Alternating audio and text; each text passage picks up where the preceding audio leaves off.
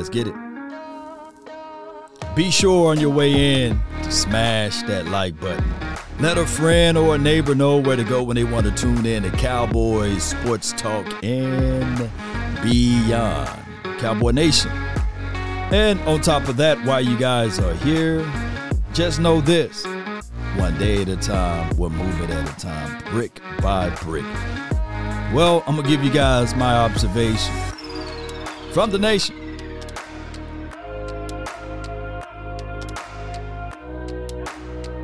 Come on.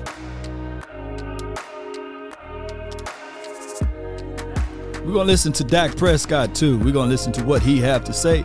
There's no practice today, by the way, Cowboy Nation. But there's always news and information we can talk about. Let's go.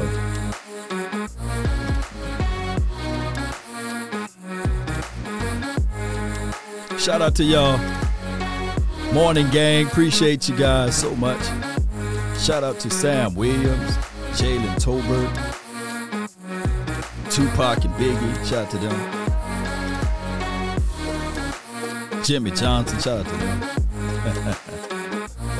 Come on.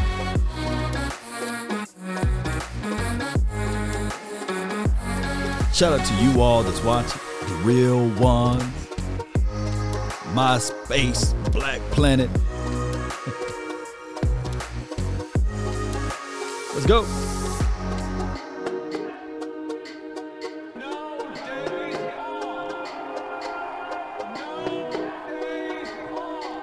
The Ashy Legs. Shout out to the Ashy Legs out there. Appreciate y'all too. The community is needing all the people in here. Let's go.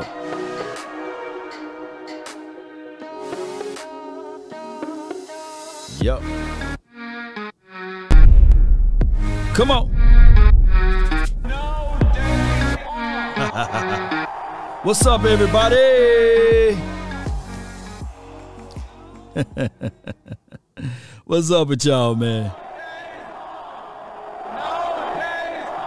What's good? I don't know why the Cowboys took a day off, but it is what it is. Not they did this for you know development. It's about developing your craft, right? It's about developing your team of people to be around you, to be on the same page or what have you, individual meetings and things like that, so that everybody can be on the same page, right? Shout out to you, Ken Owens, Jay Lombardi, and Justin. No days off, right? well, y'all know Law is going to be able to talk to you. Shout out to you, Mario. Appreciate you on the Facebook, man. I really appreciate you as Modius and Jay Lombardi, the first person that's in here. Thank those who went to lawnationsports.com and commented there in the community tab there. I really appreciate you guys so much for providing me the feedback and everything. Uh, I really appreciate you. Uh, Lovey Brown, I saw you, man. You was one of the first people over there uh, helping the channel out and helping the the actual website out. I really appreciate you, man. I really do. I really do. So, first day of mini camp, we heard the news, we heard the storylines of Dak Prescott doing his thing, Jalen Tolbert. I appreciate all of you guys that watched the video or, or the still pictures that I put up yesterday about the training camp or what have you and the things that happened. And there are a few things that people will always be negative about. Law has been 27 years, Law. I mean, come on, Law. It's been 27 years. Why do you still talk about this team, man? And then there will, there will be some people saying, "Yeah, man, I love this because now we're hearing news about guys that they probably followed in high school, went to college. Now they playing with the silver and blue on. So there's two ways to look at it. There's one way you can be negative. The other way you can be just optimistic, or you can be right in the middle. I had people hit me up say, "Why do you talk about this all through the off season? What we supposed to do?" sit down and say, hey, man, we're not going to put out no content until September. I will see y'all in September. You don't know, it don't work that way, beautiful people. It don't. You got to be able to talk as it go through the process. You win some, you lose some, right? That's how it goes.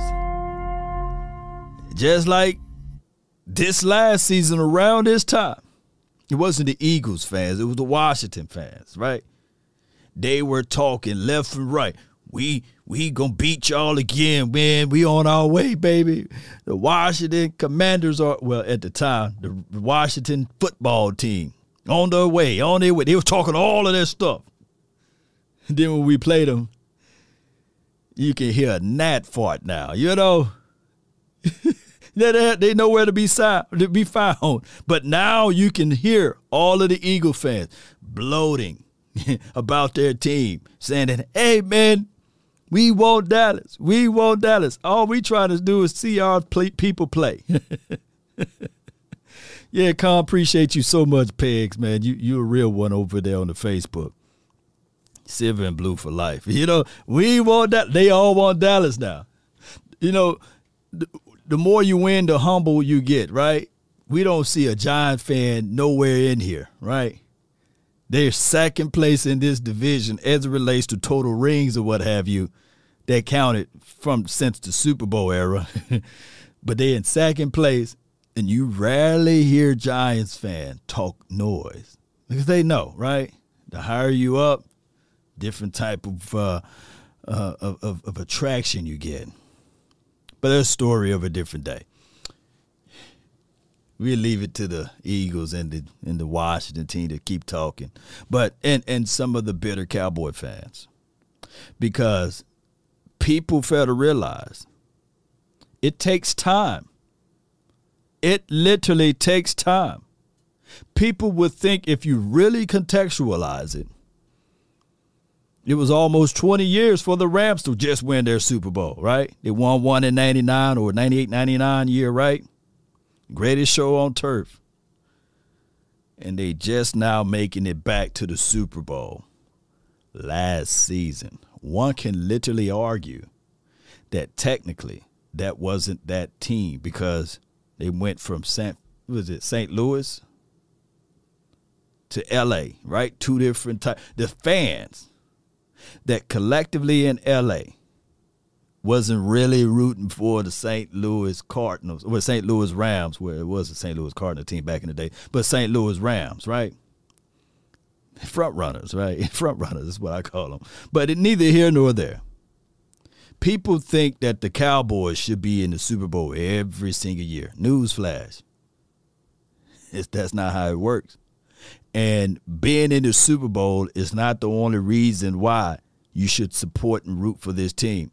If that's the case in the scenario, when I pull up this chart right here, there should be nobody watching. There should be none of their fans watching. These teams right here waiting for a chip, none of these, the Cardinals, 75 years, according to Cowboy fans, some of y'all, there shouldn't be Cardinal fans. They, they shouldn't even be able to talk, right? It's been 75 years. They shouldn't have no fans in the stand, right? And I don't care what they're doing or when they went back to it or what have you. Because the name of the game is getting there, not getting there to lose, right?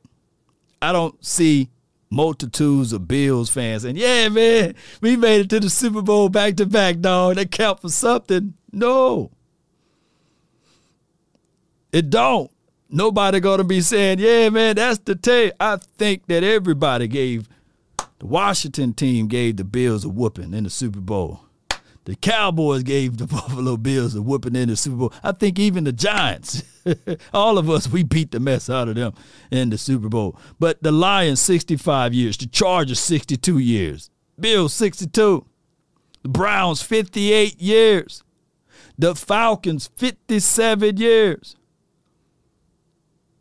Oh, the third of the some of the Cowboy fans that's out here rooting for Cincinnati 55 years.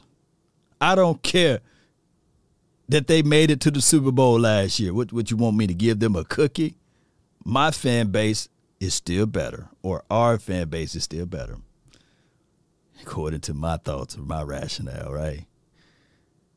But a lot of people will be willing to trade places right now just off of one year of that fame.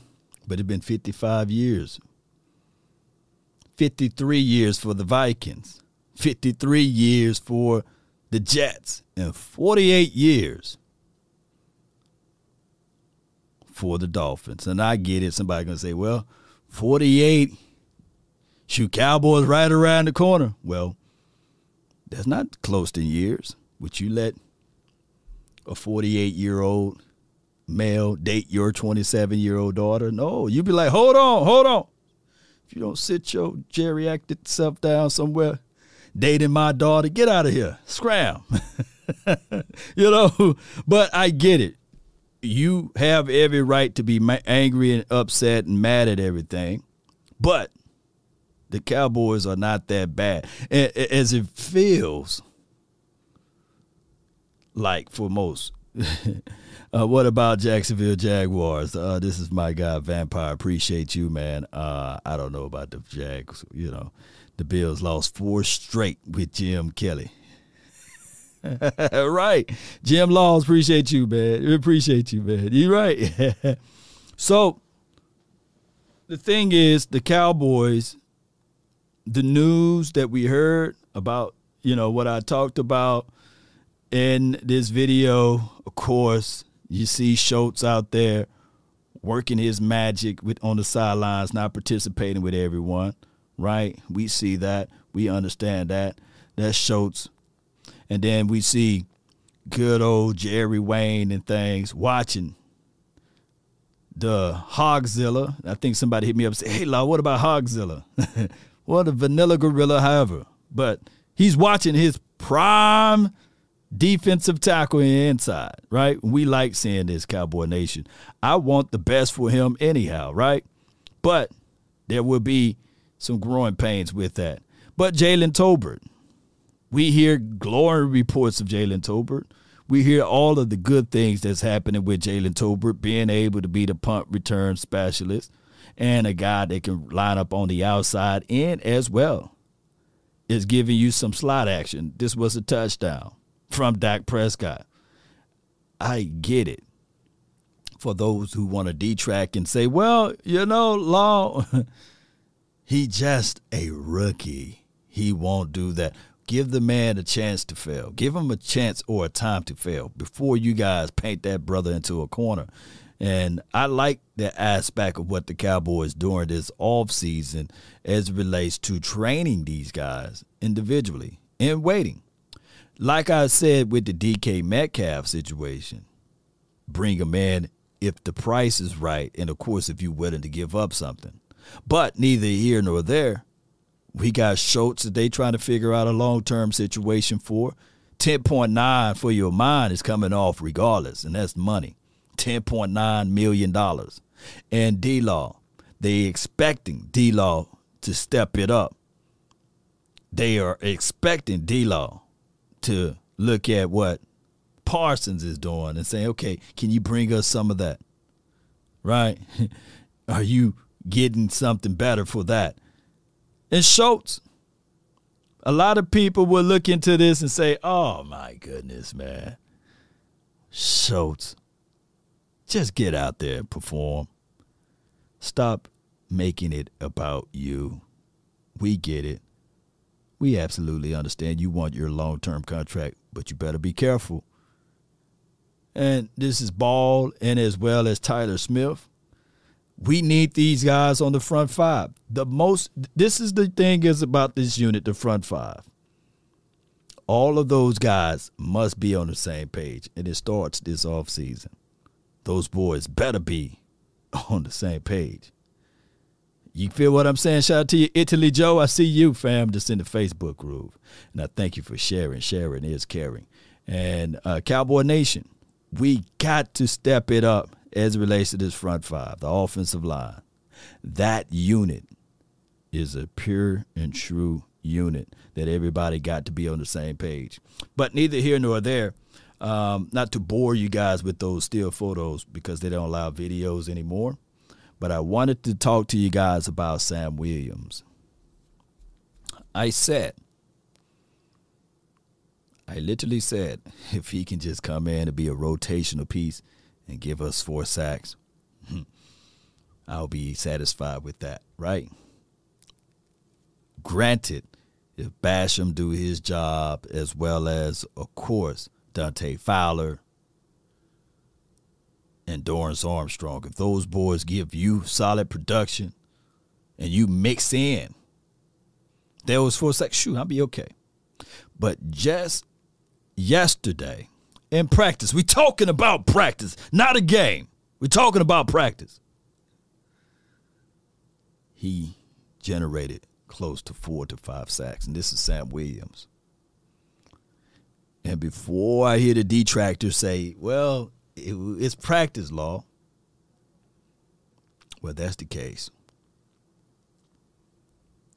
If that the case, how come Basham didn't have four? Dorance Armstrong didn't have four? You see where I'm going with it? Dante Fowler, we should be hearing storylines of them having four. Why all of a sudden only Sam getting four? Hmm?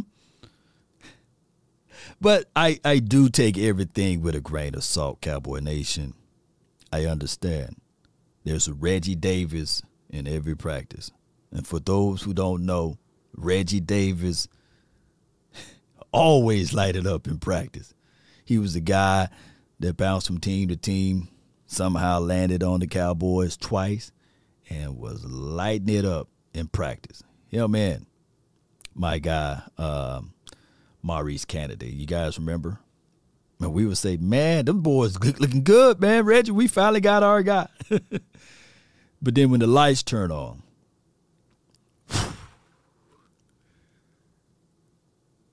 he disappeared. And I'm talking about my guy Reggie Davis. Me and uh there's a video. Hold on, let me let me find it. Me and uh Shango, we was live out there in Oxnard, right? And we was like, man, that dude number eleven, man, Reggie, Reggie doing his thing. Me and Shango were like, yeah, Reggie, Reggie, Reggie, that's all boy, man, you know. Speedster, take the top off the defense, catch everything that was thrown his way embarrassed a lot of people out there on the field. But when they turned those lights on,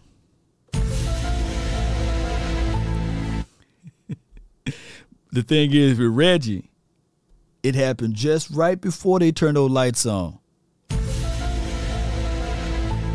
When they put those pads on, mmm, and then they was allowed to hit.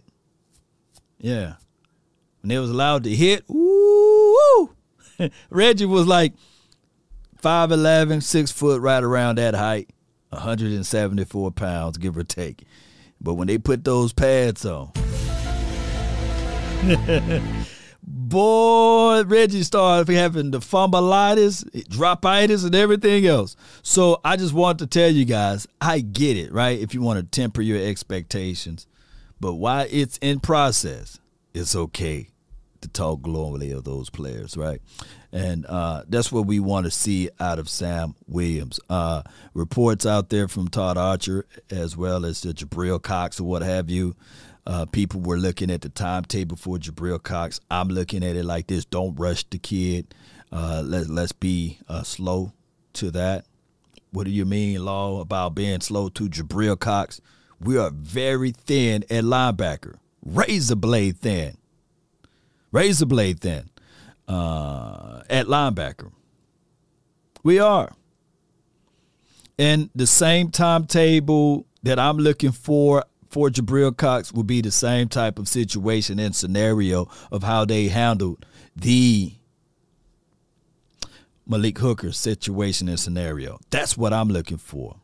I'm looking for them to handle those things, slowly move them around, let them work isolated drills, get them acclimated with running around left to right, what have you, up, up, down, down, left, right, you know. And then uh, you figure that out with Jabril Cox, but don't throw him out there too quickly because there will be a situation where you overcompensate and then Blake Jarwin's happens to you, you know, you get re- reworked and you get re-injured on something else. And as a linebacker, your duty is to take on blocks. Your duty is to shoot through A or B gap. Feel. People fail to realize the linebacker role to a team is very vital. I don't think that the Cowboys would have won a Super Bowl without Ken Norton, right? A lot of people don't talk about, you know, in the 90s or what have you. A lot of people don't talk about our linebackers. If I were to poll you guys right now and say, man, who's the three linebackers for the team in the 90s, right? I, I want to know. Can y'all post it down in the chat, the com- communications tab? Let me know. I'm going to quiz you guys. Who were the linebackers? We talk about Tony Tolbert. We talk about Charles Haley and those ashy legs, right? We talk about all of those things. Inside joke, right? We talk about the DBs, you know, Kevin Smith and all of those other guys, but those linebackers, crucial, right? Move Fowler to the strong. Uh, uh, move Fowler to the strong linebacker. Start Sam Williams. Uh, you on the front office. You, you you on to something. Fowler do have some positional flex to play linebacker, by the way. Not saying that I would like to see him at the uh, linebacker or, or, whether it is at Sam uh, role or what have you. And Sam Williams do have situations of positional flex to be a linebacker. But what I'm looking out of Sam Williams, he don't have that bandy band situation. Not saying that you have to have a linebacker to have bend. So majority of his pass rush techniques to me fits into the mode of muscle memory, right? His get off, that's how he wins. His get off, his releases, what have you, from the LOS, getting down or shooting down to the quarterback getting skinny. So I don't want to have that kid learning too much. Pick you one side and learn from that. Get better at that particular craft. And if you want somebody that you move all around like a chess piece, let that be Parsons. That's just my thoughts. Don't put too much food on the kid plate as relates to Sam. Uh, Jim Jeffcoat. Yeah, appreciate you, Jamal. Appreciate you, Ken Norton. Look, man, my, my people, Dexter Coakley, all of these people uh, you guys are naming. Uh, boom. Let me put that chat up here. All these people y'all are naming. Uh, I love where Sack King. This is from BE. Appreciate you. Uh, yep, before Norton went to the Niners. yeah, shout out to old 40 Winers. uh, Malik Hooker is going to have a Pro Bowl year off the topic. You know, ain't off topic, man. You right on topic, baby. You right on top. We talk. We we kicking it before we play this audio of Rayne Dakota Prescott. We just kicking it right now. You know, we having a good time. As you guys are on your lunch break, you putting down your your food, your oodles and noodles. You going over there getting more duck sauce. You might be chilling over there, and then you said, "Let me let me just listen to Law Nation talk and ramble just a little bit, right? and and we kicking it. Darren Smith, uh, shout out to you, man. Thank you for jumping in. Yep. Uh, Hooker is uber talented. I like that. Uber talented. uh, let's see. Vital piece in the 90s. Kevin Smith, cornerback. Paid to watch, man. Uh, appreciate you, Antone. We appreciate you. Uh, have a margarita on you. Appreciate you. Gerard, appreciate you. But before we play some of this audio, I just want to let you guys know that Dak Prescott should run for president or at least governor, mayor, city council, or someone because he's going to give you guys some straight – up good answers to any question that's thrown at him and he don't falter. I said, man, that dude right there, I see a politician career in him uh, down the line. You know, this brother uh, can can really swing through it in the right way possible. Let's listen to this audio. Appreciate cowboys.com and I appreciate all of the work and dedication that they do uh, you can check out the full interview on Cowboys.com. Minicamp, just talk about what you guys hope to accomplish and how you feel this been. Before we go further, can y'all hear that audio? Let me know. In minicamp and being able to do everything. Yeah, I mean, I feel great. Obviously, just as you said, not being restricted, being able to um, every every drill, everything, uh, and it counts. It matters. Just being able to get out there and having so many reps with these young guys, having uh, such a young receiving corps and young team, um, just being able to rotate those guys, but me actually getting there with those reps, um, be able to have to explain some of the things to them. But those are good quality reps uh, for me and for some of those guys we're going to actually need in the fall. Mike made a point to talk about the difference between this year and last year. you were able to run more and do more and build more comfortable. You seem like you're leaner and, and more mobile with the scramble drill. Do you feel that way? No, I, I, definitely do. I mean, uh, I go into each off season. I'm trying trying to be a better player and person than I was the, the year before, and so I, at this stage, at this point, I definitely feel like I've accomplished that. Uh, I think I'm far. Um, so so much further along than I was last year at this time. I mean, just being able to get the team reps, as you said, being able to move more, um, take care of my whole body, and just focus on everything and not just my leg. Uh, it's a huge difference.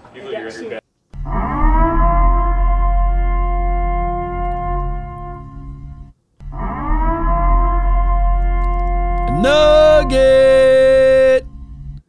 If you don't think it's a nugget, you must be out of your goddamn mind. That's a nugget right there, baby.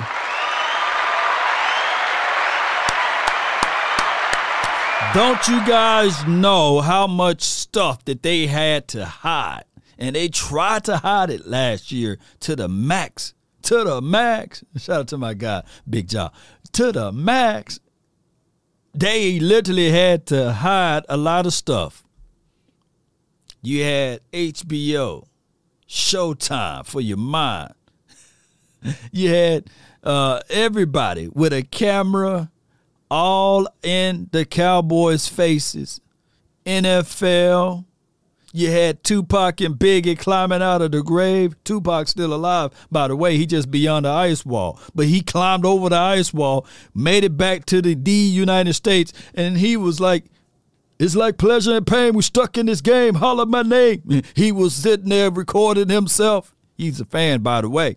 Talked to him just the other day with Billie Holiday. Said sitting there kicking it with Malcolm to the day cave. You know, we were all out there watching Dak Prescott go through his progressions. Can he really still throw the ball? Will he be validated for the money that the Cowboys paid him, right? And on top of that, Cowboy Nation, when you look at it and contextualize everything, this brother had to hide all of that stuff, right? He did. So he said that now he's further along the way. My God, Dallas, I knew I was going to get somebody. I knew I was going to get somebody to come in here to talk about this stuff. You stupid. He said, Dak, no, he can't throw. Dallas 8 and 9. You know, here's the thing.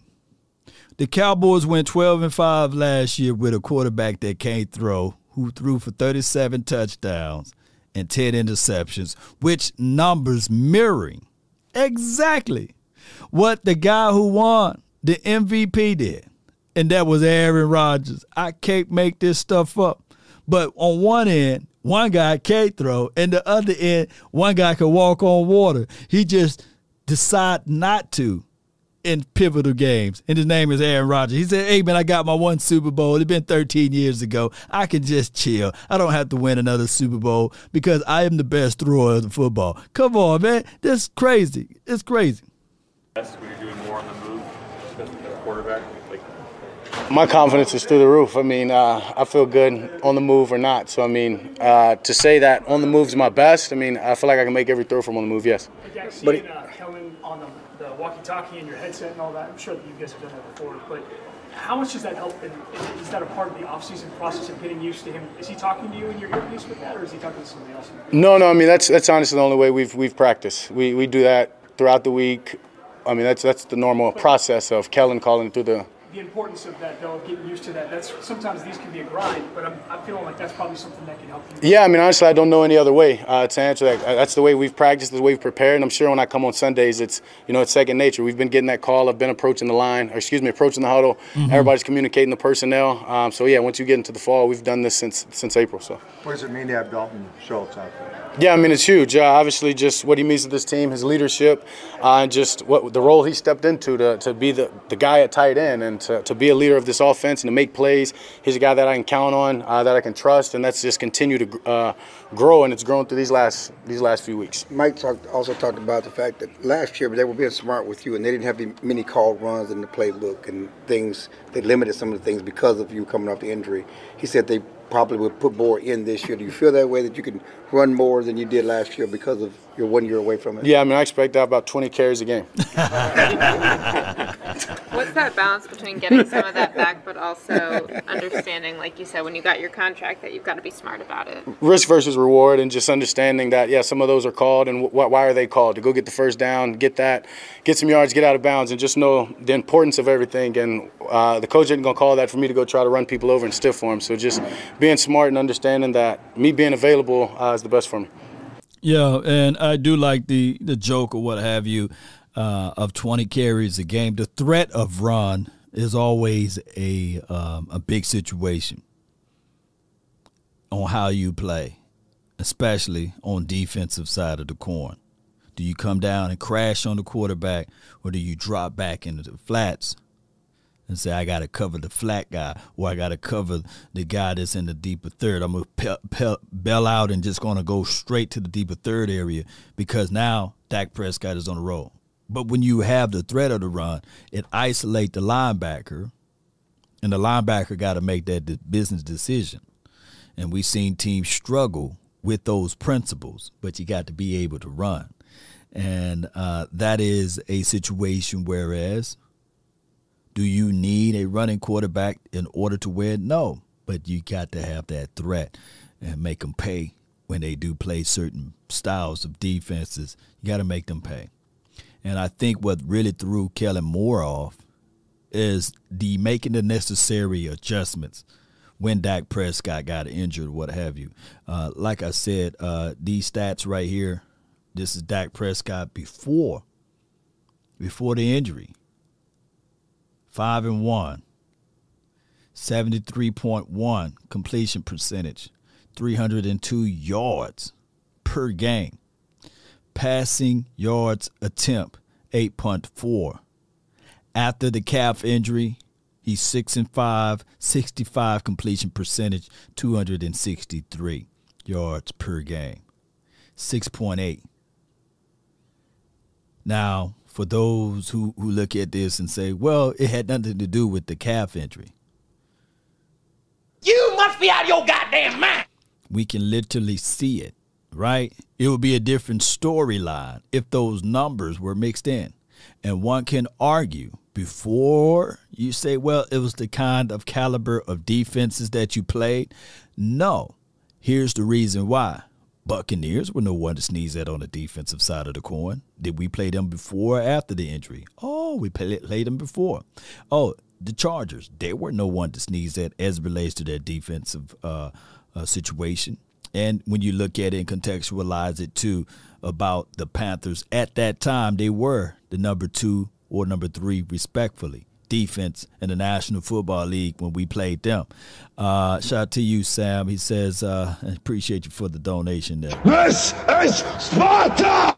He says, what kind of a year do you think Dak will have? MVP, MVP candidate year, or average year? Much love, Law Nation. Appreciate you, man. Are you not entertained? Are you not entertained? Let me ask you this. If you were to take those first half before the injury numbers and you do your math on it, it would shatter whatever numbers that my guy Aaron Rodgers presented to us, right? But when you mix in the highs and lows, and I'm not saying that Dak Prescott can walk on water, he got some things that he must, I'm telling you, he must get better at, especially down the stretch of games. And if we're going to go only by last year, you can literally say to yourself, all right, cool, he to have to get better in those departments regardless, right? But neither here nor there, when I look at this and I look at what Aaron Rodgers was able to do, and I say, well, those are MVP numbers. And this is including the fact and the notion that Dak Prescott had an injury, plus, plus, from that injury, that second half of the year. right? Completion percentage is 68.8. We talking about a point, 68.9, right? If you want to crucify Dak Prescott over that, then you can. But when I look at it, 4,449 yards, 7.5 yards per attempt, which anything north of 6.9 or 7, that is not considered dinking and dunking, by the way, Cowboy Nation. That's nearly 400 yards more than the reigning MVP. 37 touchdowns. Oh, he threw 37 touchdowns. Those stats are similar. And as well as both got sacked for 30 times, Dak Prescott had 10 interceptions. Aaron Rodgers had four interceptions. Oh, so you mean to tell me the difference between 10 and 4 makes a world of a difference? I don't think so, Cowboy Nation. I don't. But I get it. The detractors will say, man, come on, Law, what are you trying to sell? I'm not selling you anything. Because I would flat out, if you were to tell me, if we were to switch offensive coordinators, and you give me the pay the Packers offensive coordinator, I'll take that any day. I'll take that any day. As it relates to game management and game planning, I would take that any day. I would take that particular system that they run out there in Green Bay land any day. We got a guy that's still learning. And Dak Prescott was able to generate this type of outcome. That's all I'm saying, too, with that particular thing in mind.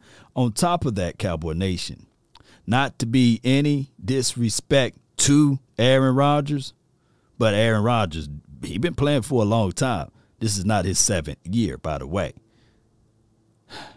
I I really digress on this, but neither here nor there. Let's listen to more, and I want you guys to screenshot that and play that one. You know. Dak, was getting leaner a conscious decision by you, or was it just a product of you being able to do more physically than you were able to do? Yeah, honestly, it's just a uh, yeah, it's just a product. I mean, weight weight's the same, so uh, people tell me that I say thank you. So I mean, um, yeah, it's just a product of working on everything and not just uh, my leg, and whether whether it be rotation, um, whether it be diet, whatever. Uh, just focused on, as I said, just every way that I can get better. Dak, what excites you most about this offense? You know, you have the guys that are eager to prove themselves this season, and whatever the outside talk is, I know that doesn't matter to you, but for you personally, what excites you about this offense? Just uh, the youth that we have, as many young guys that we have, and we're going to have to uh, count on some of those guys. And I'm excited for just what they've done, and excuse me, in the time that they've been here. And I know the steps that they're going to take once we get into training camp. And as, as you said, excited for those guys just to, to get their name be known, because uh, there's a lot of guys that can make plays and guys that are going to be uh, huge to this offense that I don't think their their names are known yet. You've mentioned right. He, he talking about the unknown, baby. he talking about the unknown. You know, I said that last week, and I said that a couple of weeks before. Simply because you don't have evidence that something does exist does not mean that you have evidence that something doesn't exist. Mm. So what are you saying? Well, what I'm saying is that there are known knowns and that there are known unknowns, but there's also unknown unknowns. Things we don't know that we don't know. You could not live with your own failure. Appreciate you, Mr. Wright. He says, Law, honest question. You watch football.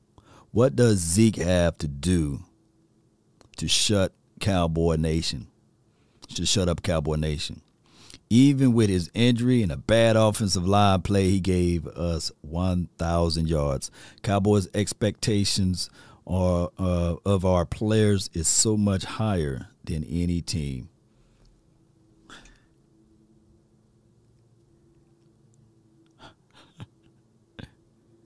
you know, the problem is with the Cowboys when you have greats, legacies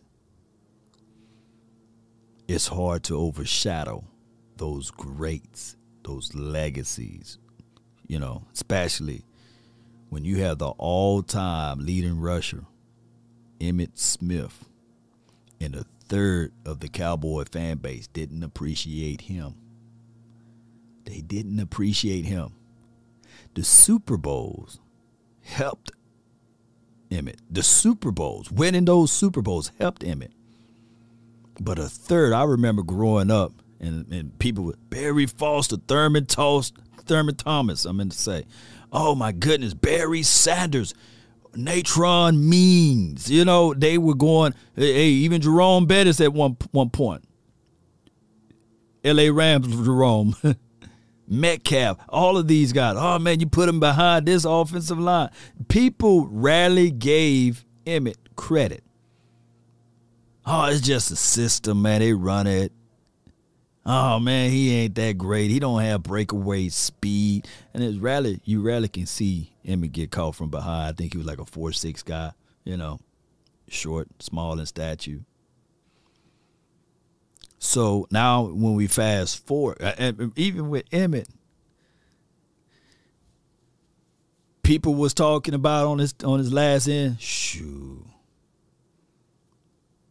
man, you know Sherman Williams. Uh, they had a, every man. Everybody just didn't really give credit to Emmitt. Troy Hambrick, man, I've seen Troy Hambrick. Man, he man, give him a chance. I just wish I had YouTube then, right? But the only way people are going to let up from Ezekiel Elliott is the Super Bowl. And that's the same that could be said for Dak Prescott. And unfortunately, it haven't started yet, but I believe this will be the year. The same will be said for CeeDee Lamb. Especially since he went at 88 so they're not going to get off of his NUTs, man. They're, they're going to stay on Ezekiel Elliott. They're going to talk about his hair, his nose ring, his weight. Is he big? Is he small? You know, they're going they going they even talk about his mama. Right? That's why you ever go to Miss Elliott, you go to her page, she got to fight for her son every single day. They even talk about the man's mama. And nine times out of ten, it's not Eagles fans, it's not Washington fans, it's not even Giants fans, it's Cowboy fans. Literally. They would talk about the man's mama. I digress. People just hate Dallas. Yep. they do. Shout out to you, man. Expectations on our players always higher. You right, man. You right. It's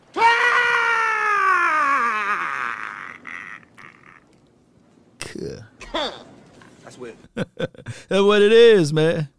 Tolbert before. Does he continue to be one of those guys you think can have a breakout year? Yeah, I mean, obviously, uh, you, you, draft a guy in the third round, you expect him to come in and, and make a difference. And uh, losing the, the weapons that we did out wide, uh, we're going to count on him, and he knows that. But he's a guy that's uh, come in, had the, the right approach in it, learned the playbook, asking uh, more and more what he can learn, and he'll continue to get better. And I'm sure he's going to take huge strides just in this month we're off, knowing his personality and the guy he is. What did you give him today, Tolbert? Yeah, I mean, great. Just getting better. Uh, continue getting better. I mean, all I'm comparing him to is the last time we are out there at practice, and he's making a stride. So as long as we continue to do that, he's putting himself in the uh, in a good good position. How do you make up the time that you've not had with a guy like Washington? CeeDee's been out the last couple weeks. How do you make up that time between now and when you get out talks time? Yeah, I mean, uh, we'll, we'll, get together. Uh, I'm fortunate, obviously, to have a field at the house. We'll, we'll make sure that uh, we get out there a few times and just um, make make up that chemistry. Just get some of those routes, some of those things that we may not have feel comfortable on. But CeeDee's a guy that we've been working. We've worked all the way up to this point. So uh, he's he's not necessarily what I'm talking about. But but James and some of these other guys will make it. Uh, yeah, we'll make it a point to get some extra time in. It's early in the offseason program, but anyone from all three phases that may be sticking out to you, uh, a newcomer. Mm.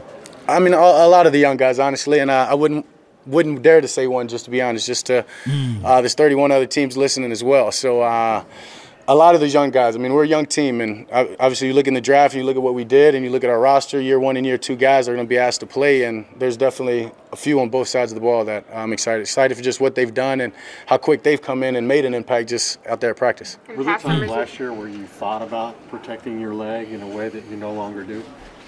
No, I can't say I, I can't say I did. I mean, once I get inside the the lines, game day. Uh, I, I, mean, I'm just focused on whatever it takes. And yeah, I mean, you go back. There's actually a couple plays I looked at and made and said that wasn't wasn't too smart. So um, mm. no, not necessarily. But there, were there times that you look back that you would run now that you didn't last year? Yeah, but I, I, think that's all just a, a, a, process of practicing that as well. Uh, I can say that post snap, but why didn't I do it at that time? You know, why didn't I react that? So looking at that is going back in this time in this offseason and, and reacting that way, making myself react that way at times. So when I come to the game, getting those scenarios, it's, it's second nature. We're not looking back saying what if or if I could have done that. And I mean, I don't play the game with with regret. So it's just about going out there and playing in my preparation. You've had Particularly some. with the read option, like in the red zone, it just didn't seem like you guys did as much of that last year. And obviously, you coming back from an injury, do you think that there's a time where that could possibly come back, or is that in the past for you? Yeah, I mean, uh, it may have been in the playbook some last year. The guy just didn't give me the read, you know. So you Uh-oh. didn't think I was reading it. Uh, but I would, uh, yeah, I wouldn't be surprised if it's you know third and short, uh, red zone. They're called a little bit more, but those those things were called. You've had past summers where you've taken your receivers or all of your pass catchers on a trip. Is that something you plan to do this year, or now that you have the field, is it less something you focus on? Uh, no, I mean, I still plan to do it. I think it's just uh, something to break the monotonous cycle, whether it's the, the building, whether it's my field. Uh, just get the guys in a different different environment, uh, train, make it a little fun, uh, and get some camaraderie at the same time. Camaraderie, baby. And what he can bring to your Washington. Yeah, I mean, obviously, just a veteran. I mean, you turn on the film, contested catch guy. Uh, he's got some juice. I mean, he can he can take the top off, and just in the time that we've had, uh, he's been very very friendly and quarterback friendly, and so running running good routes. Uh, I'm excited just to see him with the defenders now. Is this the leanest you've ever been, or just the Before they talk about Dak's build or what have you, uh, he's talking about James Washington. I can't wait to hear one of the people on radio say James Washington.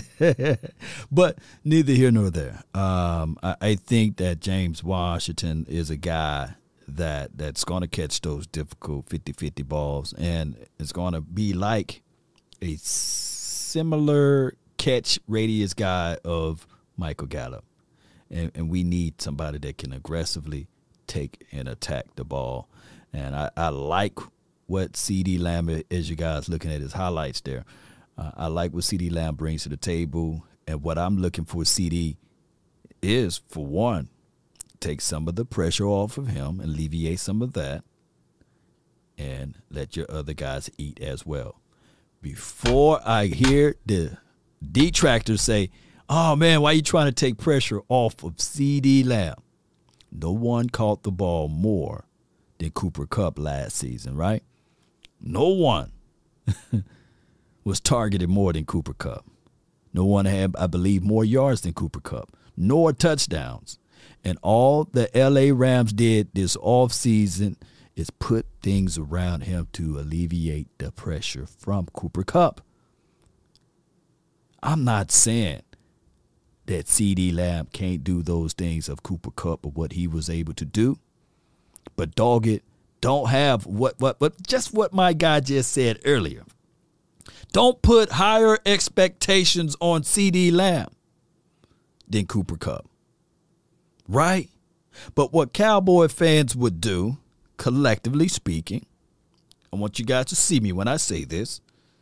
You guys would look at Cooper Kupp's production and you would literally say Cooper Kupp is better. Oh man, Law, it's just flat out that he's just better. Oh man, Cooper Kupp, he could walk on water. If Cooper Kupp was in this system, no. If Cooper Kupp was in this system, or if Cooper Kupp was on the Cowboys, they would say, Cooper Kupp, now do it all by yourself. It'll be Cooper Kupp and Noah Brown. Do it. Make it happen. Go get it. And I'm not trying to sully my guy Noah Brown. He's a hardworking guy. But some people just won't understand what I just said. They would never understand it. They'd be like, "Come on, man! If if the Cowboys just had Cooper Kupp, leanest you've been in since the NFL? I know. Yeah, definitely, definitely. Since in NFL or college? Yeah, I mean, no, definitely, uh, total ever. Yeah, in college I was a meathead. so, so um, I'm just, do you feel faster then? Have you timed yourself? Are you faster? Have you done any? I'm leaner. I'm not faster. Okay, I'm just. Yeah, I'm leaner. Those don't necessarily go hand in hand. yeah, he said he's leaner, not faster. At least that was a wise response. And football is all about scheming too. Law. Do you have any proof on that? When we played against the Broncos in 2013, Peyton Manning tricked the entire team and ran it in for a touchdown, right? That counted. Why was he able to do that? Scheme.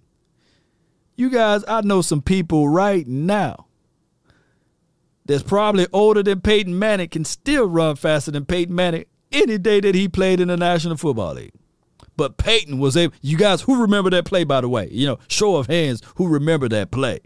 Peyton Manning rolls out, tricked the entire Cowboys defense for the score. So sometimes it's not about the swiftness of the feet. There was a play last week where you were really happy with, with his spacing and timing. Do you know what that was that he was referring to? I think it was in team periods. And then also, you've talked about not giving him too much too quickly. Now that you're a few weeks into this, how does that change the conversations you're having? Yeah, I mean, I don't necessarily know that particular play, uh, but now it's about going back to that and really explaining him to, to why that was good, or going back to finding other plays that maybe wasn't so good and explaining him and talking through him So now he has the reps to see it and to learn from, and just the more reps we get, the more we can talk over those and continue to grow. In terms of self improvement this offseason, what have you focused on? Uh, I mean, everything. Just throwing the ball from every platform. Um, as I said, using my back leg, every throw, keeping it under me, um, and it's paid off. I, I, can see the, yeah, I can definitely tell. Fehoko, do you see real differences in him from year one? Year Who? Two? I'm sorry. Simi Fehoko. Do you, Okay. Do you see a real difference in him from year one, year two? Yeah, I'm, oh, come on, man. All I heard was the Oko. I don't know. Uh, no, definitely. I mean, he's obviously, yeah, that's a stride that you have to take, and uh, he's taken that in this offseason, whether it's been times of uh, throwing, the extra throwing, making sure that he's, he's been there and he hasn't missed any of those. And then you get out here in these, um, the, the football, the 11 on 11 or whatever it is, and yeah, he's, he's taking strides and he'll continue to take more. He's a guy that uh, is going to be big for us. That's Simi. All right, so um, I had someone to say, "Hey, man, you know Cooper Kupp and CeeDee Lamb is not even in the same conversation," and I will give you that. But what you can't do is look at Cooper Kupp as if now that he was doing it his entire career. Cooper Kupp rookie year wasn't in the same room as CeeDee Lamb's rookie year, right? Yes or no? Right? Cooper Kupp second year, not even in the same room as Lamb second year. Yes or no? Right? But what people do is they tend to look at the good years and erase all what it took for them to develop to where they are at now. Cooper Kupp wasn't a first round draft pick, by the way, Cowboy Nation. The Rams developed him, right? He was a guy that grew into that particular role. He have two crazy, insane seasons. He is on his cup right now, right? and he's not looking back to being the Cooper Kupp of the old. But so many people, they tend to do these things. They would talk and belittle and shun their own players for another player that's in a different system who took time to develop to their particular role that they are in. The same could be said by Davante Adams, right? He wasn't the Davante Adams his first or second year. No one saw Davante doing the things that he's doing now, and now that he's over in Raiders land. So that's another thing. That's why I believe I'm glad that I do these type of shows because I'm getting the, I'm giving you guys a chance and an opportunity to look at the bigger picture, the complete picture, and not as an isolated situation of a one year deal of what they did just in one year. Just like even with the Anthony Barr, right? It's not the fact that Anthony Barr, I see some people going back and forth with the Anthony Barr conversation. It's not the fact that he's elite or not, but you're looking at someone that you can bring in from a level of experience. Write this down.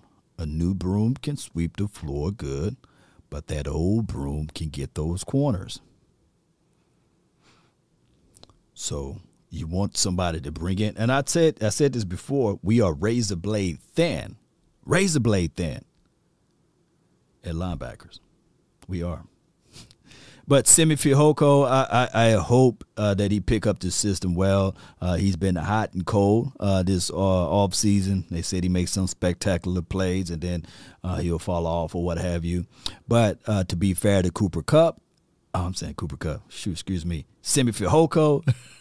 if if if Simi Fehoko could be Cooper Kupp, then baby, we'd have hit the lottery. But to be fair to Simi Fehoko, let's see if he can continue to to develop.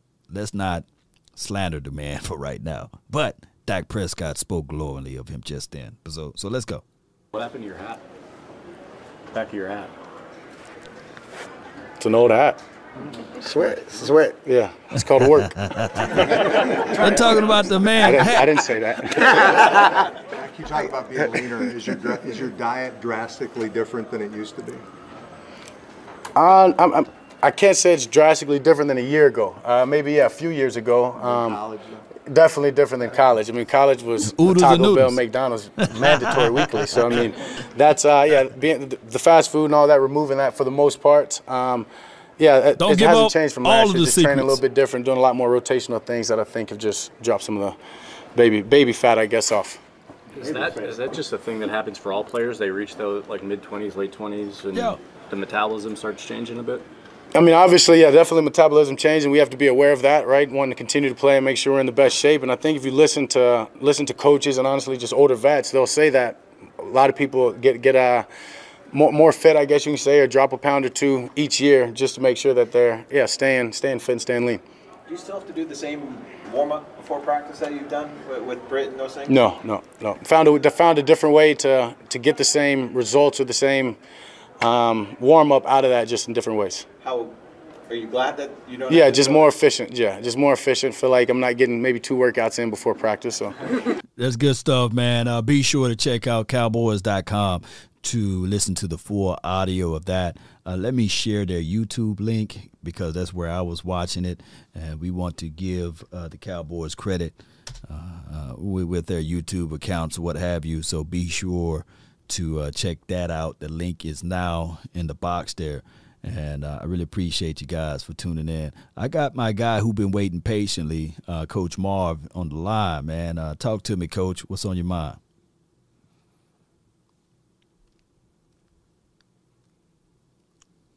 Uh, once, twice, three times a lover.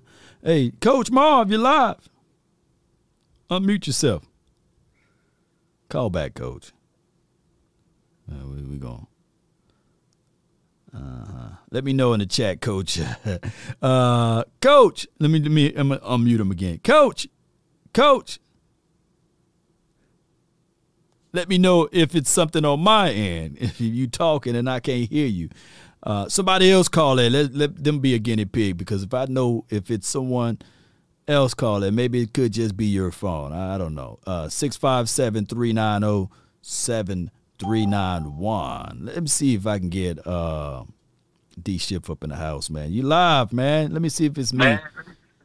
Hello? Oh man, the blasphemy law, the blasphemy, bro. Okay, good. They good. talk, man. They they they since you know, I know you've been piloting the show, man, but since then they've been trying to kill my guy Dak, man. We got a troll, so we just Yeah. gotta go ahead and put it out, man. Uh, you know, Chris Sims did his his top 40 QBs, right? Right, right. And Dak was what I think number nine. Nine, nine, yep. And, and so when you when you talk about that, man, and you you got Matthew Stafford ahead of him, Joe Burrow, uh, Herbert, Mm-hmm. Tom Brady, and Russell Wilson. Now, last time I checked, when Tom Brady was playing with New England in 2019, he only had 24 touchdowns and lower than 4,100 passing yards. Right. So everybody, you know, praises the great Tom Brady. Like his name can't be be compared to someone in present day. We're not talking about his legacy. Right, right. We can't talk about that. Yeah. legacy wise, Yeah. because if that's if that's the case, you know, because when the Cowboys try to use our when we try to use our legacy, you know, we can't bring that up. Right, right. So don't that. don't tell me what, what, what Tom Brady has done with great teams, because Right. let's not forget about the the um what was it the the strip by by Rod Woodson Mm-hmm. and all, all the the kicks Vantage uh what, what was it what was your guy Vinatieri Oh All man, he won. He, he won three three Super Bowls for them, man. With that, that golden foot, man. Three of them. So, Mhm. so we, you know, we talk about those. So I don't want to bring up the legacy. I'm talking about moving forward, moving forward in 2022. Dak Prescott's team lining up against all these other quarterbacks teams and their situations. And so when we when we compare Dak, you know, I mean, you I, I can't really compare them to to maybe Josh Allen, Mahomes, and and maybe Rodgers presently. Right, right, 'Cause true, These guys true. are con- continuously in A- AFC championship and NFC championships, uh, around the Super Bowl. But I'm not going to look at Joe Burrow and Matthew Stafford just because they just just got to a Super Bowl. You know, like Joe Burrow, great to him being in his second year. Right. But I mean, may, you know, maybe moving forward, you know, like you, you, Dak might have to kind of step it up and, and keep pace with a guy like Joe Burrow and uh, Josh Allen. But like Herbert's not un- untouchable, right? Wilson's not untouchable. Tom Brady in 2022 without Antonio Brown and I mean, let's let's not look at Tampa Bay like they're they're moving. They they took a step forward either. You know. Um, I, I I slightly I really remember in that first game Antonio Brown giving us fits. They're not gonna have Antonio Brown come come the first game. Right. They're not gonna have uh Ndamukong Suh sitting up there in that that one. I mean Knicks is good, so we don't we don't really want to take too much from their defense, but we we we put north to thirty, or you know, we we put some points on the uh the Tampa Bay, so it wasn't our offense. And I, you know, I mean, I've I have a very high confidence in Tolbert and uh, what he's going to be able to bring. Because on one hand, you you know, you kind of say, well, you know, he ain't he ain't going to be able to put up numbers because the weapons you have around him. But then it's Right. like, well, we, we don't have no weapons. We don't, you know, Lamb's not a suitable number one receiver when all he's done is get uh, north of a thousand yards and uh, just ascended from just being a. I mean, he's only been two years in the league, you know. Two years in the league, and they already saying that he's like a six-year veteran. So that's that's between CeeDee Lamb and Trevon Diggs. Like no, like nobody even mentioned Denzel Ward, right? He could he could, he could Right. go through his career, develop, work on his craft, and then all of a sudden he get a twenty-one million dollar contract APY. Well, they forget that all these teams we're playing don't have they don't exactly have all pros in their secondary. You know, True, true, true. like like we you just need three number one wide receivers to to get through the the rigors of the NFL. Right. In fact, SARS uh, Tampa Bay secondary was a little weak. When you look at at uh, Cincinnati Bengals, I'm not really impressed with Chidobe Awuzie and Eli Apple. Right. That's not, you know. I, I think really I think with the, with the Bengals, um, You got Bates in the- in Bates the. Jesse, yeah, yeah. Jesse is, is someone no one to sneeze at. I think that uh, uh, Trey, the front, the, the defense that they got, him and that other guy, I forgot his name at the tip of my tongue, uh, big boy who caught the interception against um, the Chiefs, uh, a quarterback, I forgot his name, who turned the game around. He had caught that interception. I've got his name at the tip of my tongue.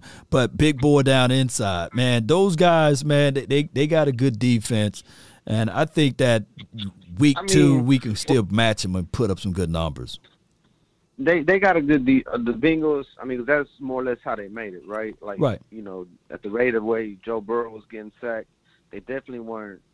They definitely needed something to to um, counter that for them to be successful. Because that's that's usually you know that leads to a demise of a team Right. when you know you're getting stacked that much. So they definitely had other pieces around them, um, and I think the Cowboys' biggest problem was just the inability to run down the stretch, the penalties, and I think you're more durable and more built to be able to be a, a, a running team.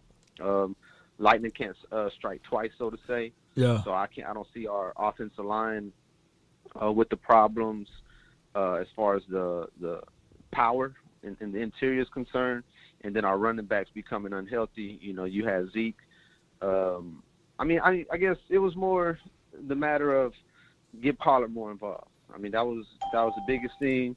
Zeke, for for some what, whatever reason, still was trying to get like those number one touches or not trying to split so much with Pollard, but that that has to kind of change. Just Coach, little bit, coaching malpractice, in my opinion. I, I think that the coaching staff did these things wrong. Uh, they played musical chairs with the offensive line. That's one thing that you don't do. You supposed to stick with stick Mhm. with your guns and say, okay, hey, Terence Steele, you won that spot. You're gonna be the right tackle. La'el Collins, hey, we having issues right now with Connor Williams. If you want to be inside, eh, eh, hey, we can put you there. But if not, you'll be the backup guy. They should have went on ahead and did it that way versus a one week you're gonna play here, next week you're gonna play there. And they should have looked Ezekiel Elliott in his face and said, Hey man, you got a PCL tear, which they didn't leak out to no one until after the season, by the way. Which that that was a mystery in its half, you know, by them keeping that hush hush. They, That- they, yeah. They act like it was it was all good with Dak. Like, oh yeah, you you just on a regular, Right. You know, get your quarterback to a, a baseball specialist. Yeah.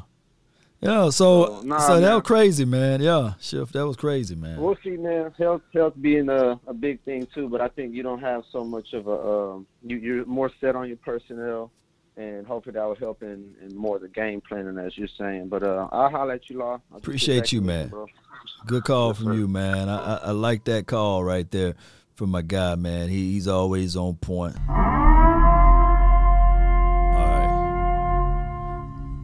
We got uh we got three other callers just holding uh in the queue, man. I appreciate you guys so much.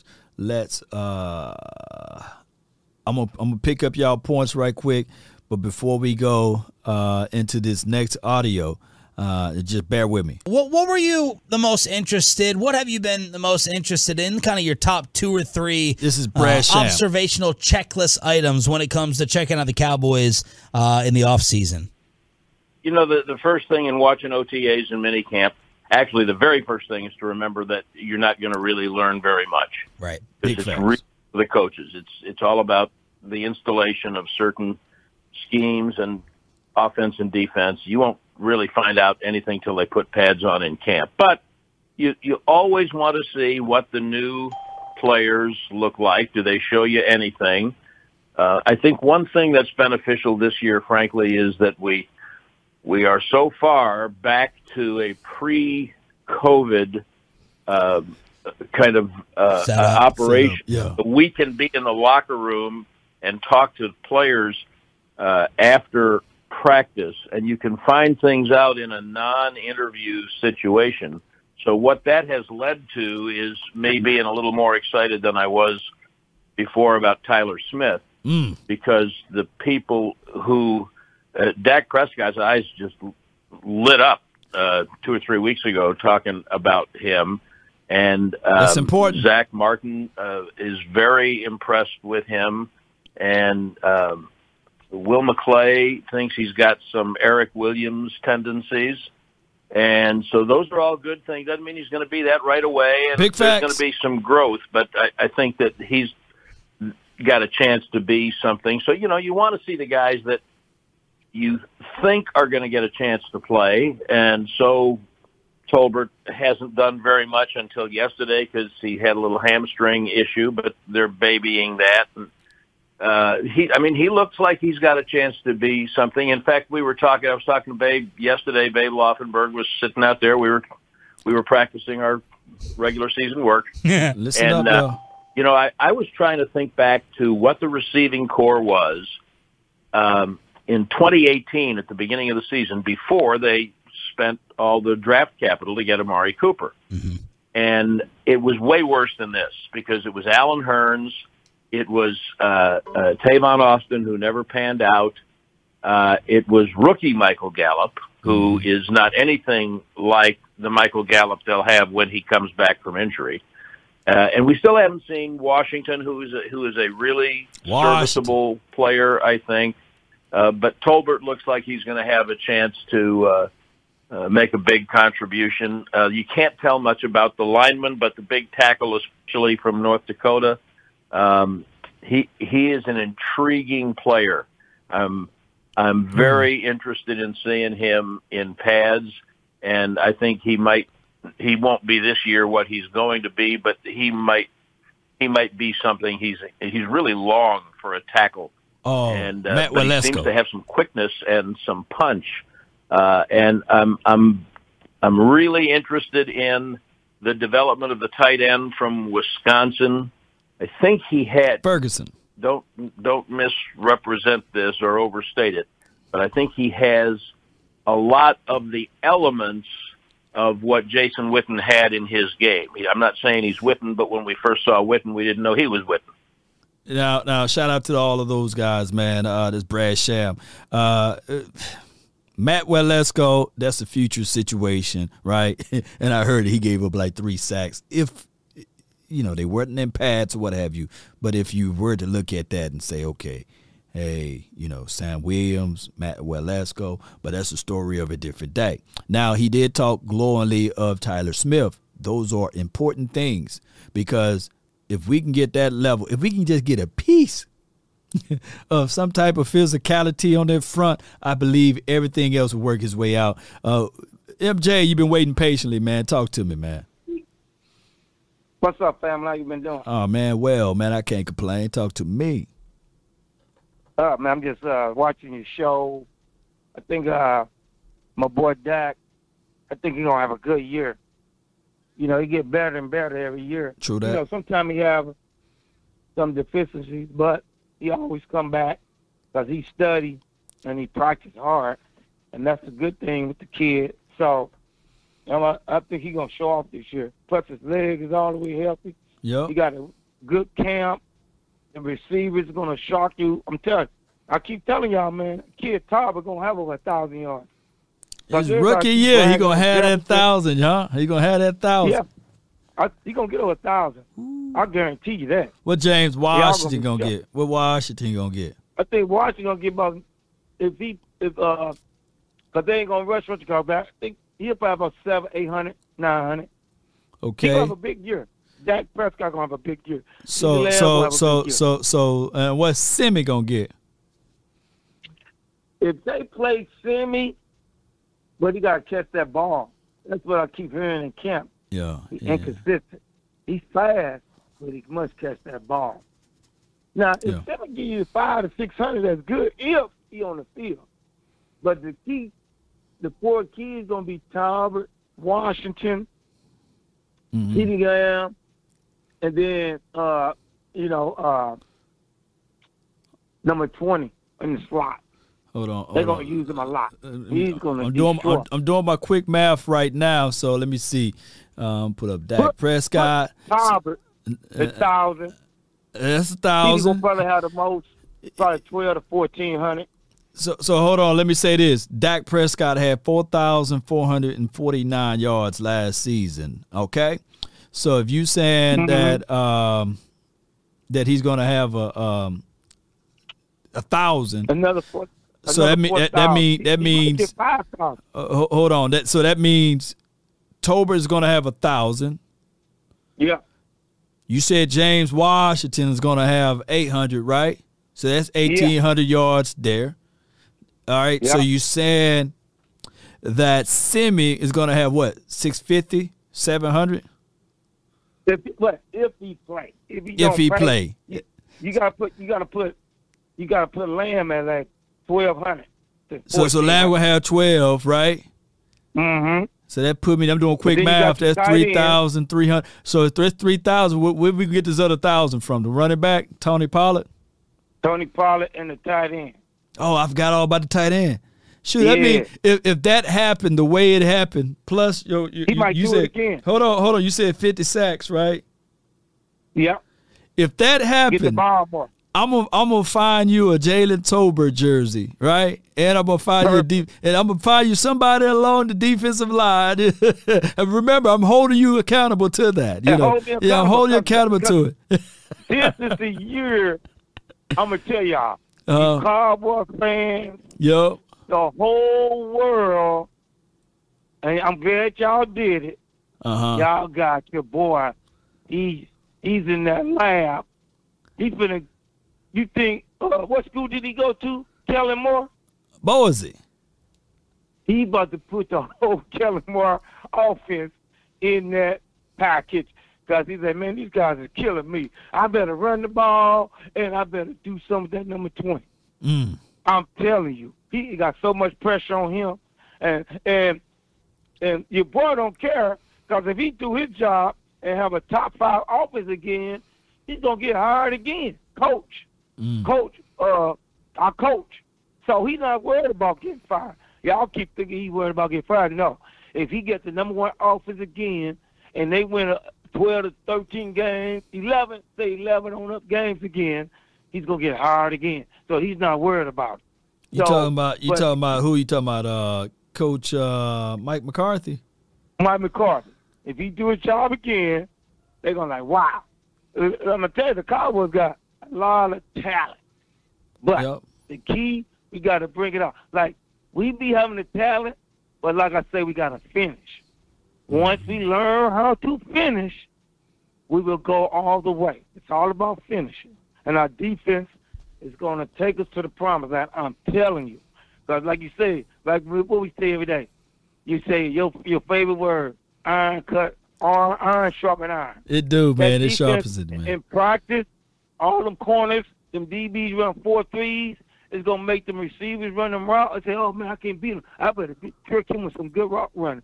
That's gonna prepare them for the game. Now, and the good thing for Dak Prescott, Mm-hmm. I don't think that it's gonna be hard to sack them because now your your your your center been practicing with Duke. He saw what it did for number seventy eight. That's why that money, Cowboy fans, they're gonna have to pay him at least eight to ten million a year. Our right tackle, he could make the Pro Bowl because when we ran, they did, and your boy uh, Uh, Boss Cowboy. Cowboy did, Yeah. Oh yeah, he did a. I watched that film section, and I was watching all last year. The Uh-huh. Cowboys coaching staff, they burnt themselves because he was better than Lionel. Lionel, if Lionel will piss the Cowboys off, uh, Dallas Cowboy fans, they Right. pay Lionel fifty million, and for somebody to give you fifty million Uh huh. after you almost went to jail for nothing, and the Cowboys, the Cowboys always do that. The Cowboys have your back, but them players, we could talk all the smack we want about Stephen Jones and all them, but I'd rather have a a a, a, a, a, a owner and GM like that that have my back. If something happened to me, and oh, more law, no, we gonna see what the law say. If you get out, sir, we got you. No doubt, man. of- No doubt, MJ, teams- man. Look, instead of the other people don't give you a chance, and they gave that man fifty million, and he should have went to the Cowboys. He wasn't a team player. He didn't practice, even though he hurt his hip. He came back out of shape. They gave him a chance, and he should have came back and said, "No, man, put me at that left guard. I'm gonna be there with my partner, who I always be with, so we could run bulldoze these team and beat the hell out of them." No but doubt, no, man. He didn't want to get back in the middle no more. He wanted to stay his fat, lazy ass at right tackle, and he cost us because of his play. No Instead doubt, of- man. I appreciate know- you so much, MJ, you- man. you- I, I you thank you for calling in, bro. Come on, man. Let's stop playing around. Let's stop So, playing around if- with it, man. Yeah. But- the, if them boys don't want to play with them, people say you got to play for your team, not for yourself. And a lot Right. Lionel Hollins Collins did not want to play for himself. And when they ran that number 78 side, 50% of the time, they was running for big yards. Big so yards. I can't wait till we play Philly and all them other teams because that boy Steele is going to kill him in the running game. Now we got that big uh, All right, all right, gonna all have uh, right. Hey, hey, MJ, man, I appreciate I'm you, man. Appreciate excited. you, man. Excited, you excited, man? I said, How man. about some Cowboys, baby? How Hey, about 'em, we man? Finna, we finna st- we finna help Dak Prescott, y'all. Just put it that way. Dak gonna have a good year. No doubt, man. Yes, sir. appreciate you, MJ. Yeah. All right, family. Shalom. Have a blessed day. Shalom. Oh my gosh, man. Uh, oh my gosh, man. And shout out to MJ. Another one. You know, um, I, I want I want all of the things that he said. I think somebody put the numbers down, and uh, that would put Dak Prescott anywhere from five hundred. Somebody had the numbers up there. I, I forgot, man, who who was it? But put it down again to 48 to 5,000, 4,800 to 5,000 yards if what he's saying would happen. And, and I would like for that to happen, though, by the way. But I, I'm with Coach Marv a little bit, man. Let's get back to ground and pounding that thing and then that to open up the pass. And let's not look for being the most yards out there. Although we just witnessed a team threw the ball all over the field. I think uh, Stafford had over uh, close to 5,000 yards last season. But I want this team to to get back to grounding and pounding. And speaking of that, uh, I got the 214. You live. You live, 214. Big Law, what's happening, dog? Nothing to it, man. Talk to me. Man, shout out to Big MJ that just called in, man. I love Yeah. his passion. But um, Law, I got three. I got three quick points. Uh, you know, just let me know how I'm doing. No time. You don't got to bang on me. Just let me know. You wanna cut it, right, right, right. I'm. I, I was about to. I was gonna open it up for. I let him talk, man. You but- don't got to bang on me, cuz. You don't got to bang on me. I know you got a show to do, man. Yeah, go But, with it. um, But, but man, I've been trying to hit you for like the last week. I got some heat on my chest. So first point is uh with Stephen Jones, man. Um, I, you know, I really don't want to beat a dead horse, but Stephen Jones, he really, really aggravates me. And um, Yeah. it was a um, on the Pat McAfee show. It was a GM on there that kind of proves all our points about the foolishness that you know that the, the GM Stephen Jones be doing. Like it's like a loophole that you have to where uh, you can kind of like you you have an infinite amount of cap space, and cap space is really like an illusion. You know what I'm saying? Yeah. And it's just like the teams that don't want to pay a player, they only not paying them because they just don't like the player. So, bruh, just say Yeah. that instead of like doing all the foolishness that they did with almost all the good players that we had. you know what I'm Mm-hmm. saying? How they just did Amari, uh, you know, Amari Cooper. You know what I'm saying? How they was how he was trying to lowball um Demarcus Lawrence. And it's just like that's that's what I'm saying. Like it's it's hard to sip Kool-Aid when you have Stephen Jones doing the foolishness. It's like, bruh, you don't want to win, man. You just want to build, build, build. Build what? When you gonna be finished building? building he, he he he he want. he- Here's the thing. He want to win, but he wanted to win it his way. You know, Frank Sinatra. I did it my way. He want to win it. He, it's an ego thing, man. You know. Uh, you ever watch Trading Spaces or Places? I believe. A long time ago. Did you watch the movie? No, no, Eddie Murphy, man, way long ago. They they destroyed that man's life over a dollar. Over a Really? dollar. They made a bet for a dollar. I'm, I'm quite sure the Stephen Jones is the same way. But but go ahead, go ahead. Trading Places. That's the name So of the ba- movie. Yeah, so basically, basically, he just cheap. That's basically what you. What you. No, Okay. no, no. Well, He, he's he's not cheap, but he got a philosophy that he believed that is right, and it's hard to change somebody's mind. That, that that think that that's what they know is right. They they tend to say, "Man, everyone else is wrong, but I'm right," and that's ego. Yeah. Edging God out is what I call. uh, But go ahead, go ahead, go ahead, go ahead. that and like my last thing I'm gonna say about Stephen, um, is just that like when somebody in the in the front office gonna tell him like, bruh, get out the way. You're you're in the way. You're stopping forward progress with the stuff that you're doing. Like how we gonna like, bro? we need ballers. We we we don't need no goddamn uh uh six seven stringers from other teams. Like he loved those guys. Oh, you're a seven stringer. You're a six stringer. Oh, come on our team. We love you. Yeah, we'll pay you. You know what I'm saying? It's just like, bro, come on, man. And then, but the next thing I, I wanted to say was that um was uh Dak.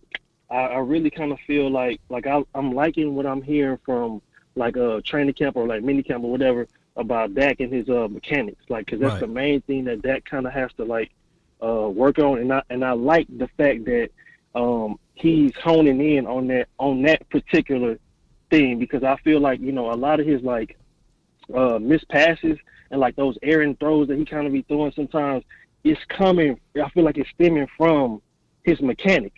So the fact that I hear him and I keep hearing people talk about how um you know he's working on his, on his mechanics, I feel like Dak might have like a really uh like an MVP another MVP year uh this year. You know what I'm saying? Like like you know like the first part of the season uh of last year, Right. I feel like he might he might have a whole year just like that. You feel what I'm saying? Yeah. Oh. And um, like the the last the last thing I wanted to say was just basically uh with the with the Dalton Schultz thing. I just kind of feel like um I heard Car- Coach Marv say this is when the rubber meets the road. When you got to kind of pay. I'm, I'm mad. Dalton Schultz is, is caving. I wish he would have kept holding out because Uh-huh. Stephen Jones didn't see that coming. You you didn't see that coming. Right. You, you know what I'm saying? Like your golden boy bit you in the ass. You wasn't Mhm. expecting that. Right. You, you, you know what I'm saying? So you know, so now, you know what I'm saying. But you know, Dr. Schultz was like the first one of the first people we had we, we signed. You know what I'm saying? But like you, you know, you um you tried to pay him like he was like Demarcus Lawrence, but he's not Demar like I'm saying like the level of player that Demarcus Lawrence is. But you tried to lowball Demarcus, and Demarcus was one of the last people to get his money. You know what I'm saying? That's that's the type of shenanigans that I you know that I'd be talking about. But that's just kind of how I feel. And um, the last thing is, uh, you know, also um, in this chat, but the chat be talking kind of crazy. They you do. You know what I'm saying? Like, so so like, man, some of you, hey, I'm gonna put my number on here. Don't, hey, if y'all got y'all feel some type of way about what I said, you know, we can have a conversation about it. I mean, God, good grief, like. Yeah. You know, they be talking kind of, you know, kind of crazy. Like, you know, just hit me up and we can talk about it. Don't just get on the chat and, you know, just start talking. But overall, this is kind of how, how I feel about that law. And um, uh, one love, man. One love to you, man. I appreciate you so much, man. Thank you for calling in, fam. All right. That's a good call from you, man. Good call. Good call, man. Hey, what's your name again, man? Ah, man, you left before I got your name. but um, we got Coach Marv, man. Uh, next, shout out to you, Coach Marv. What's going on, Law? How you doing, brother? Hey, man, I'm doing Doing well. all right, man. I'm doing good, man. I can't Hey, complain, man. Coach. They can't worry about it. I'm I'm I'm finna be a myth buster today. Law might make some uh, people upset, might make you a little upset. That's okay. Law, I'm gonna bust a lot of bubbles of, of some myths that I haven't been like have really not like seeing lately. Uh huh. All right, one. It's, it's a couple of them. One. Cowboys fans. I watch film. I watch play after play. I watch the, the patterns of the games. I'm not saying that this offensive line last year was top ranked, but they wasn't as bad as people were saying they were either. Okay. I'm following And the you. reason why the run game wasn't there is because of the lack of trying to run the ball creatively. Yeah. They just all of a sudden this offense just just got rid of creativity and when they did come back with creativity now and then, like the game that uh Tony Pollard ran the long touchdown with an outside run, they may have ran that run about two or three two times in that game. It almost seemed like they were scared to have success running the ball because it was something else they wanted to do.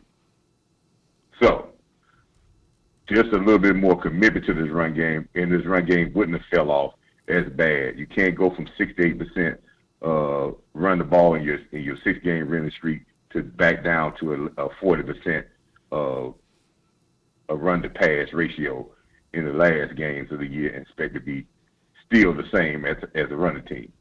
Okay, that's one myth. The other one, Law, here is I'm I'm gonna test you with this one. Law, I know you love LVE. I know you do. And I know the 2018 LVE we're always trying to get back to. And I hear people talking about the defense and they glass over LVE. But they get on all these other players about their pro- their, pro- their productivity. They talk about if Lamb could be a number one receiver. All these other issues they're talking about that guys have proven that they have had last year had great years, but they glass over this guy, and the film does not lie. The film, I'm not talking about something that I'm saying that, oh mm-hmm. yeah, but the film does not lie. He will look good and, and show, he will look good at this time of year. He always does. Right. But when the pads are on, his level of not being physical and attacking shows glaringly. Right. So just when we get on this this this this this bandwagon about any veteran, Kwon, uh, what they were talking about, Kwon, uh, another guy they were talking about. Kwon. Alexander, man. Uh, uh, Kwon Alexander, Ian uh, Hitchison, Anthony Anthony Hitchison. Barr. Uh-huh. Let's be realistic, Cowboy fans, and I want y'all to really think about this. And this is the real reason why they're not in, in Dallas. Because once they step on the field and once they hit the grass, LV will not play anymore. Okay. That's just plain, plain, and simple. When they see the play, and their and their and the rest of their teammates see the play, that's it. But he could play over a Neal that never played linebacker. He could play over a guy like uh, Jabril Cox that was a rookie. I watched us. I watched this this fan base destroy uh, Jaylon Smith, and he wasn't playing. But Jaylon was no worse than what we got in the LVE. But we give him passes. This is where I say is a travesty here. Because I'm not going on what I like. I love the guy. I think the guy is a ultimately cowboy. But the film don't lie. And for three or four years, when he's healthy, anytime you step on that field, you are considered healthy. We talk about numbers of other guys. This guy's numbers and in pro football focus, you want to go there. Right. None of them show that he should. We shouldn't be looking to get a veteran presence in here at linebacker. And I'm not of the Cowboys to try to hide this, Right. to hide his playing time. Let's just call it like we call it with everybody else. Well, Coach, That's the only one I got. I, I get I get what you're saying with LVE. Um, I'm rooting for LVE at this point because I want this team to be successful, but I'm also trying to replace LVE at this point as well. Uh, I, I think that the Cowboys dropped the ball um, by by not looking into somewhere in this draft to go linebacker earlier. However, I do see Damone Clark in the future for the future to be that guy that, that Yeah, now we can too. forget forget about LVE uh, and the Jabril Cox situation. I think this is this is the thing. They was in process of squeezing out Jaylon Smith and LVE with Keanu O'Neal and Jabril Cox. They was trying to do that, and the injuries occurred. LVE during the latter parts of the uh, season last season had about three good games. Literally had three good games, and that's what they hanging on. That's what LVE battle cry is. Hey, give me another year. Those three games are not a myth. yeah. And that's what that's his only You battle know. cry. Let me let me let me explain this. He had three games where he had okay plays, not good games. That that counted a lot though, compared to what Neal. You see, you what- see Neal what- out there. and, and see this is, and this is this is what and I'll say this right quick, long and let you go. Yeah. This is where and I guess this is the the coach in me, the football in me and and, Right. and I guess a lot of people look for splash plays to consider that being good quality play. I can get a guy to get a pick six or a, a former a big hit and a sack, and Right. we'll say he had a great game. Yeah. But in actual fact, he had a horrible game. He just had one splash play, and that and I understand it goes a lot of way because it's what people remember. But in in actual fact, these are the things that's going to put us over the top. But when I hear our, our insiders and people talking, and they just talk of like LVE is going to be okay at linebacker, and I watched them destroy Jaylon Smith when he was here. And I was looking at when Jaylon Smith was playing. LVE was no better or probably worse. And I was like, is this going to change? But it's actually fact, if they don't bring another person in, this is this that's right there is what we call coaching malpractice. And I cannot be the life of me of all the great things that Dan Quinn has done. Yeah. And the moving of moving putting players, I cannot think of the life of me that that a Dan Quinn's decision. Yeah, but he- he- here's here's the match. only thing, Coach. I give Dan Quinn the longitude and latitude to do anything that he want on his defense until he prove us otherwise. Like like right now, Dan Quinn got the keys to the castle over there in Cowboys country. So uh, I'm just gonna sit back and just enjoy this ride. Uh, I, I think that the whole situation with Jaylon Smith, the reason why they got rid of him, similar to the reason why they got rid of Amari Cooper and La'el Collins, is because of his personality. Yeah, Remember, think thing La'el yeah, Collins, yeah, I'm gonna say right yeah, quick. yeah, La'el, go, go ahead. La'el Collins, I you know, Boss Cowboy showed us film. I remember me and him talking after maybe the fifth game of the season. We was calling. I called. He had a call-in show, and I had told him I was one of the people was on the on the beginning of saying when I saw Steele playing his fifth straight game, I said this is not a this is not just a flash in the pan. This is out these first five games is showing that this guy is good. And I said then, and Boss can tell you, I said then they may have had their fix at guard based off what Steele was playing. And for La'el Collins to be in Dallas for the rest of his career, he would have to say, I will play guard. At that particular time, that was after the New England game. I said, if he wanted to play in Dallas the rest of his career, he have to play guard. But I don't believe La'el Collins felt that he wanted to play guard. He didn't want And I think yeah. that's the only thing that fell out of graces with him. But if he said he was willing to play guard with no problem, he would still be in Dallas. And- but he, when and he to- said and he's to that- not, and to that thought he was degree- And to that degree, that, that's the same thing with Jaylon Smith. Put it like this, Coach, before I let you go. Mm-hmm. Jaylon Smith is making more money now than LVE and is counted as dead money. He's counted $6.8 mm-hmm. million dollars of dead money. LVE is on a contract now for 3 million. So it had nothing to do with like talent wise or what have you. It's about something that they just didn't like with the personality of Jaylon Smith because they paying him more I think what, now. he didn't want to. They didn't want to get guaranteed with that. That that if he didn't get rid of that, if that any day of the year he got hurt, they would have been locked in full guarantee for the rest of the contract. No And doubt. He, he wouldn't give up that clause. But you know something? I'll say this right quick, law. He still got six million dollars on the books of dead money, Yep, dead money. And and we got three million dollars in the LVE out there. right.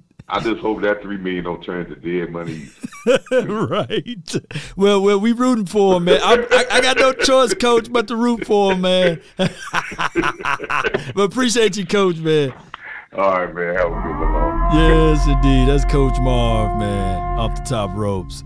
Uh, look back at LVE's uh, last game uh, before we uh, we got some more audio to play. But uh, as the phone line increased, man, I love talking to you guys. I'd rather talk to you guys.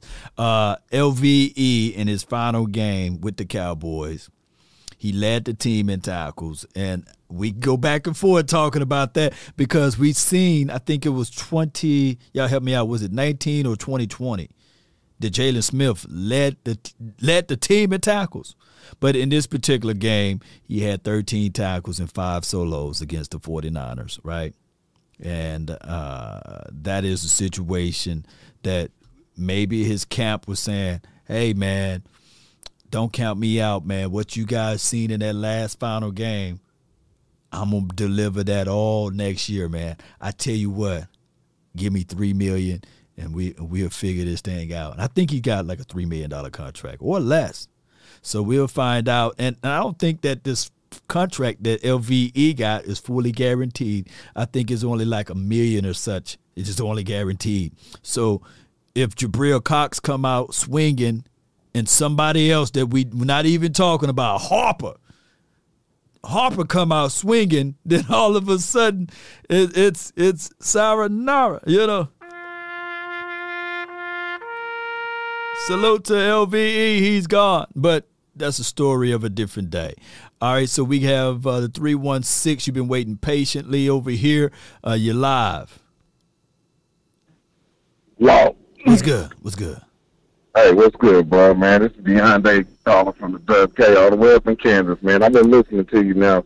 Uh, just want to tell you, man, you got the best thing popping right now. Oh man, I As far as Cowboy Nation go, you get hands down. I done looked at a several of the podcasts, man. You the realest. You got the best thing popping. Oh, man, I appreciate That the congratulations, man. I Appreciate listened to you about uh, Parcells, and I listened to you about you know uh, what we need.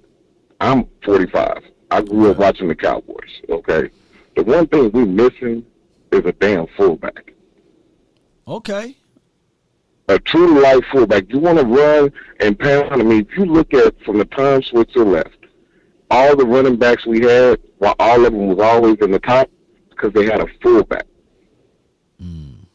We had a fullback for that for that short uh, uh, second and goal, third and goal, fullback. We never got stopped back in the day. That was those was automatic points. If you ain't got a fullback back there, I mean, you, I mean, you see, you see what's going on. You see what's happening. Yeah. Not, not to mention, not to mention, but uh, uh, the the Dolphins coordinator, the young guy, dude was uh, he was like a year or two older than Dak. What's his name? You, you saying Tony Pollard? You got Tony Pollard. You got uh, Ezekiel Elliott, and then uh, I think Rico. He's hurt. So you got guys like Malik Davis that's fighting for a role. Hardy, he's fighting for a role on his team. Uh, Ryan Nall, uh, I told you guys look out for him. Uh, he's fighting for a role on his team. And then of course uh, we got the. Can we bring the fullback back? We, we got one of the big boys, the fullback. His name is the tip of my tongue, man. Oh my gosh, y- y- y'all put his name down, man. He pulled trucks, man. but Man, thank you. Okay, if he Uh, pulled trucks. He pulled in Put trucks. him in the man. Put him in the game, but but here, here here's the thing though, man. Uh, Nick Ralston, appreciate you, Patrick, man, for coming off uh, uh, of that. Yeah, Nick Ralston. Here here's my thing. Uh, you you heard my analogy before, right? Right. About uh, you know what what do you, what do you do for a living, fam, in Kansas? Oh, man, man, I'm an actor and comedian. I mean, You, you're, that's you're, what I do. comedian, you, you're, you're comedian. Okay. Yeah, and actor. And, and, yeah, and yeah, actor. yeah. Okay, Uh, man. All the above. Entertainer, entertainer, En- en- entertainer. entertain- You're an entertainer, right? And yes, sir. Are you not entertained?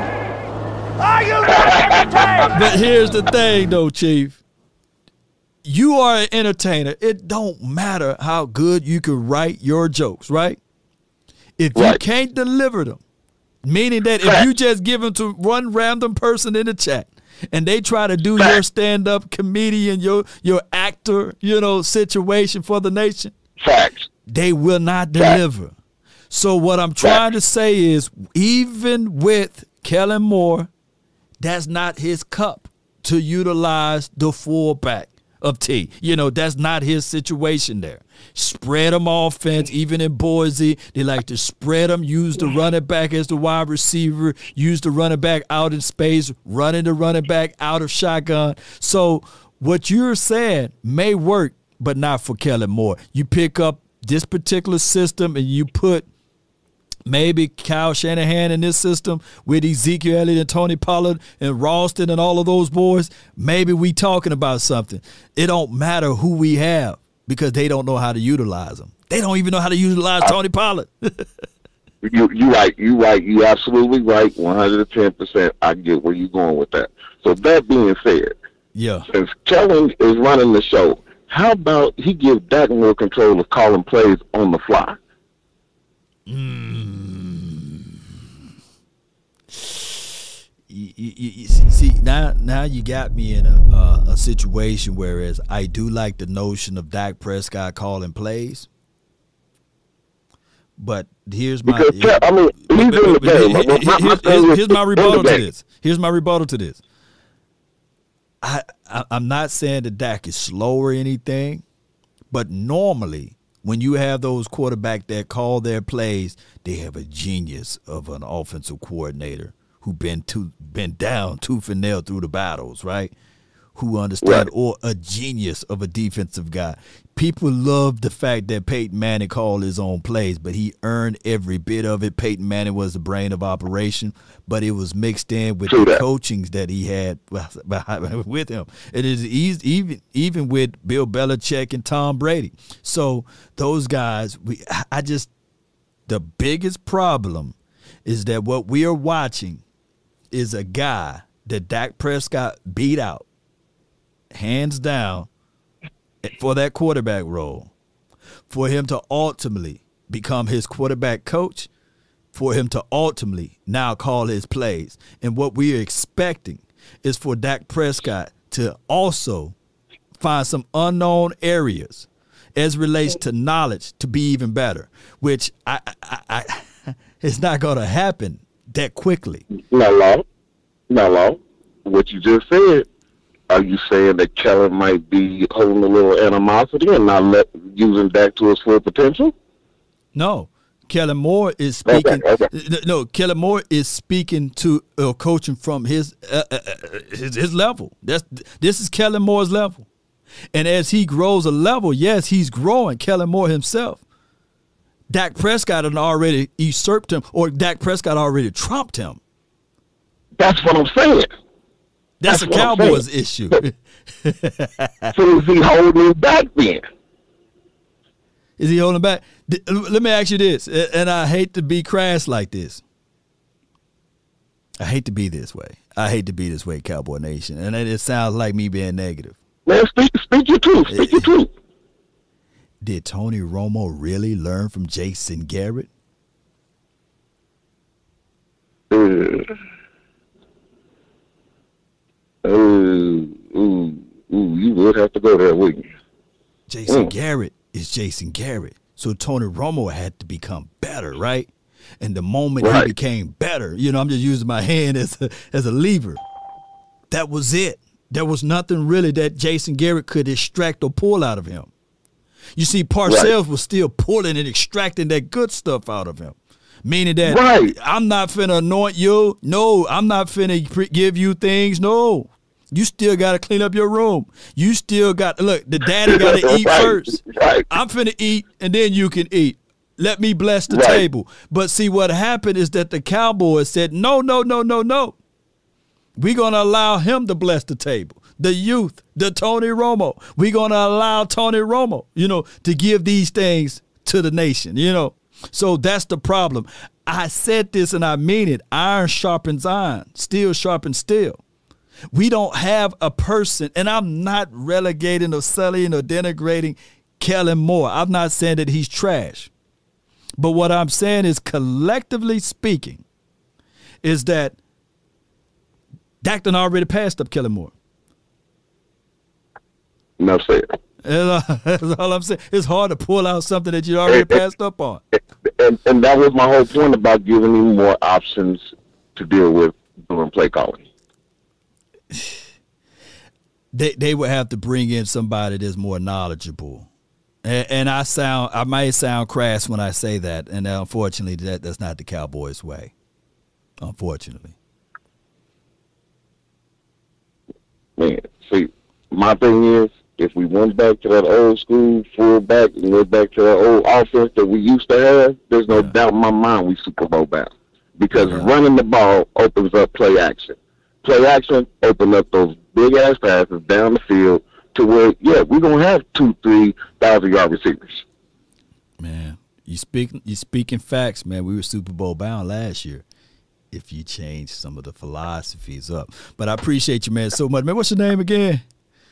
Deontay, Deontay, man. Hey, man, you got a joke or something, man? You gonna give the nation, man? Said you comedian, man. We need to hear it. We need to Hey, laugh. Actually, you you want to laugh? Check out my movie. It's on Tubi and Amazon Prime. It's called Unsurety. Unsurety. Let me let me put it in the chat. But let me see. What, what's the name of it? Unsurety. U N S U R E T Y. Uh huh. Uh, we gonna we gonna we gonna look it up, man. We gonna look it up. Oh, you gonna roll? You gonna roll in the first ten minutes? I promise you. on on the movie movie on Amazon Prime. Yep, Amazon Amazon Prime and Tubi. Uh, okay. Is it Bray Films or? Yep, yep, that's it, my That's brother. it I, I see you right there, man. I will. I will play Yes, the sir. trailer. I will play the trailer, but I don't know if it's. Uh, I, I have rights to all of the music. yeah, that ain't appropriate. yeah, yeah, yeah, yeah, yeah, yeah. Oh, oh, oh, oh! It's one. It's one of those type of movies, huh? Oh yeah, I play an agent NFL f- football player dealing with you know uh, baby mama drama and all kind of things. okay, I'm gonna watch that a little later on then. But I appreciate you, man, Dion. All right, man, take it easy, man. My love, man. Appreciate you. Good call from him. Good call from him, Cowboy Nation. Uh, we we love hearing that from my guy Dion, uh, all the way uh, uh, from uh, Kansas, man. Uh, y'all go check it out. But look, since I got all the way here, let me see if I can. Don't want to click on the trailer because he said is uh. But y'all go here, and I'm gonna go here, and I'm gonna go that, and then I thank everybody for watching. See, we got people all over the globe that tune. Oh man, that's a long link. but y'all click on that link right there, man, and uh, y'all can watch it. The movie. Uh, stop, stop with the Super Bowl stuff. Let's win a playoff game first. My guy Sam is spitting at us the truth, man. I appreciate you, Sam, for that, man. I, I really do. Uh, we do uh, need to stop that. And then I think you did another one uh, donation. I really thank you, man, for your donations here, Sam. And you said, let me see if I can read the donation before we let another caller in. We can have the greatest and the most skilled players on our roster. What can we expect from these coaches? Will they run the ball again like the playoffs? You got to run the ball, man. You do. You do got to figure out a way to run that ball efficiently running, not just running for the sake of running for, for, for the last chance of me saying that. You got to efficiently run the ball. All right. So it is now one o'clock. Let's let's speed these calls up, man. I appreciate everybody for tuning in. 281, you live. Hey, what's going on, Law? Doing good, man. I can't complain. Uh, yeah, same here, same here. Uh, yeah, uh, as the guy was talking about um, having a true fullback, had similar thoughts of the last few seasons. If we were to do that, he would have to be um, um, a utility fullback, somebody that can block but also make plays, kind of like a, a Richie Anderson, like we had in 03 and 04.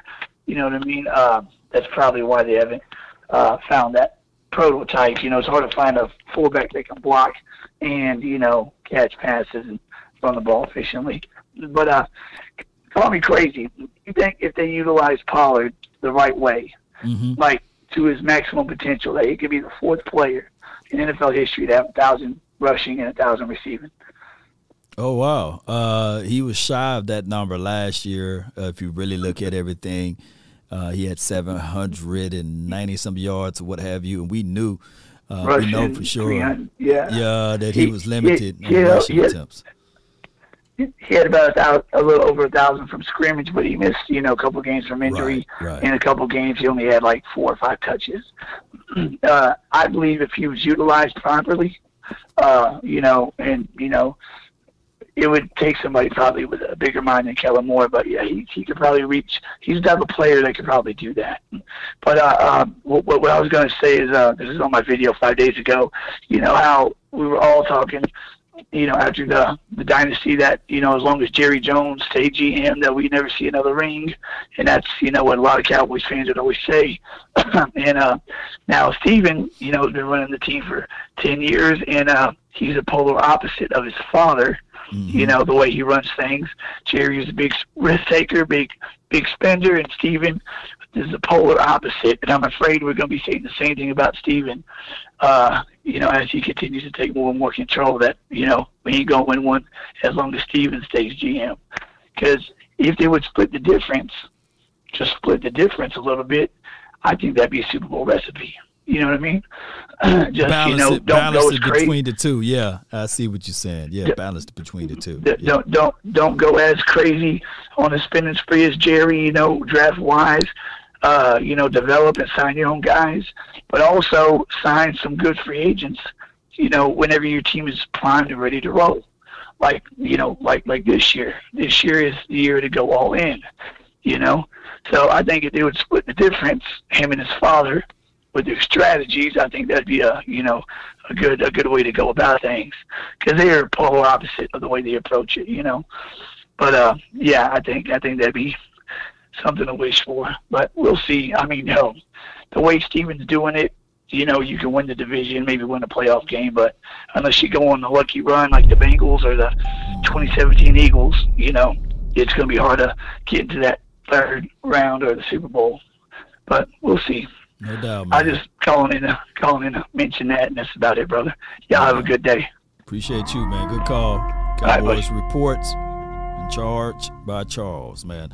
Um, good points there. Uh, good points all together, man. Be sure to check him out. Uh, he one of the mods now uh, in the chat, so be sure to check him out. And I really appreciate his work. And we have uh, the seven five seven. You live.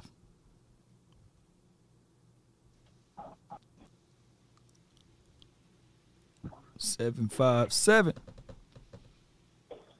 Hello. Yeah, man. What's good, man? Talk to me, man.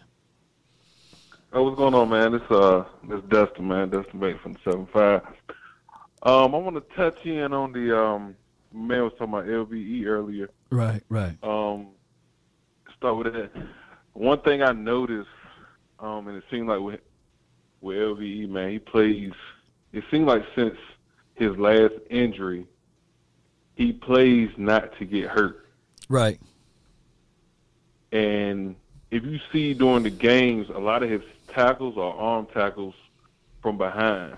Mm-hmm. Um, and you know, I was kind of mad last year when they let Jaylon go for LVE because, like you said, Yeah. um, he played no worse than LVE did. Um, right. And with Jaylon, I will say this: you know, he will get in there and try to make a tackle. You know, within the trenches. Um, but uh, you know, LVE seems just to uh, play scared, man, and um, and that can hurt as a defense. Um, you know, just as a player, you know, uh, so that's that's pretty much what I've seen from him a lot of times. Um, just that playing scared and and I want to touch in on as far as like the Kellen Moore. Uh, you know, I was hoping that uh, you know, as a Cowboys fan, I was hoping somebody picked him as like I was hoping he was going to go to the Dolphins. Right. Just to right. get him, I had to get him about the him way. out of our heads. Yeah. Yeah, get him out of the way, man. Because uh, you know, we let Scott Linehan go because of the opposite of what we we, picked, we got Kellen Moore for. We let go Scott Linehan because he had no creativity in the passing game. Right. You know, Dez Bryant brought that up, which initially got him out of Dallas. Of how he stayed every the whole game. He lined up on one side of the field. You know, with no creativity It was in none. the passing yeah. game. Yep. But you know, I will say this: Scott Linehan, he had more creativity in the run game.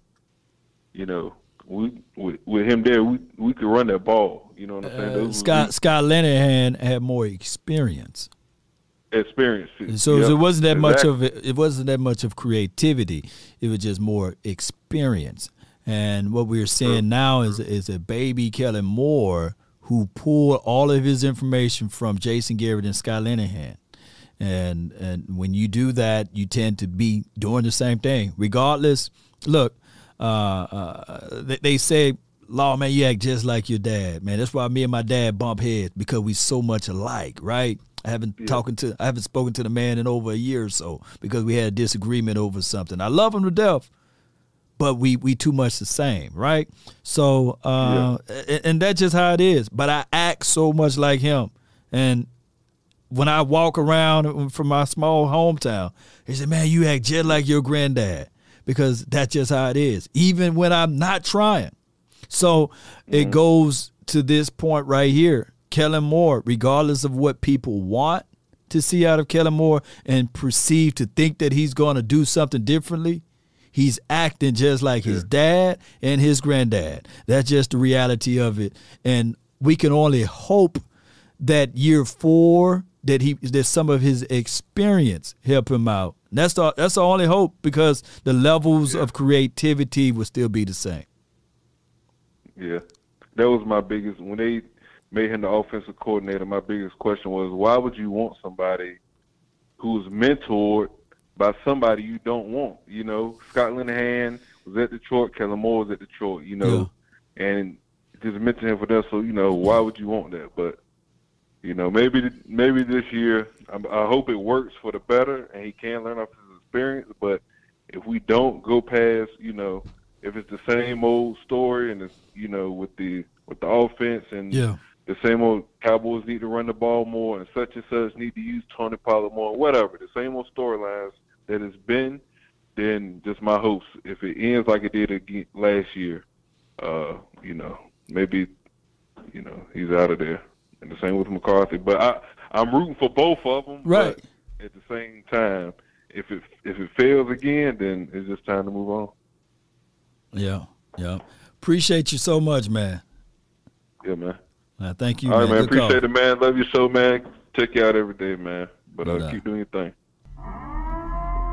Yeah, it's a good call right there, man. Yeah, yeah. yeah. The conference has been locked. 593, you're live. Yeah, hello. How you doing? Man, Elijah Serrano from Ecuador. Elijah, man, talk to me, man. Ecuador. Ecuador, man. Appreciate you. Okay, man. I just wanted to make some points. Um, they're always talking about Zeke falling off, falling off. But I think the run game is the run game coordinator. You know, the way Kellen calls the running plays, they're not they're not sophisticated enough, or it, the blocking schemes are not good enough. They're just plain mm-hmm. simple zone blocks, or when they're they're pulling, they they don't really kicking out anybody, or it just it's just too too simple, too, and it makes it makes Zeke look not that good. Mm-hmm. It do. And I It's, it's a simple um, situation. Yep. This is a problem that that he, the passing game is looking great, but um, the running game not as good. I think Zeke's getting a lot of yards, and the offensive line really hasn't been that that good. You know, especially when Zeke is getting hit at the line, not giving him a chance to even. I think that if he was playing in Cleveland, running behind that offensive line, I think he would have had at least 15, 1600 yards.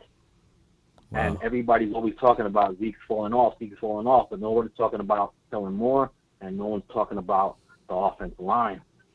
So, what do you think about that?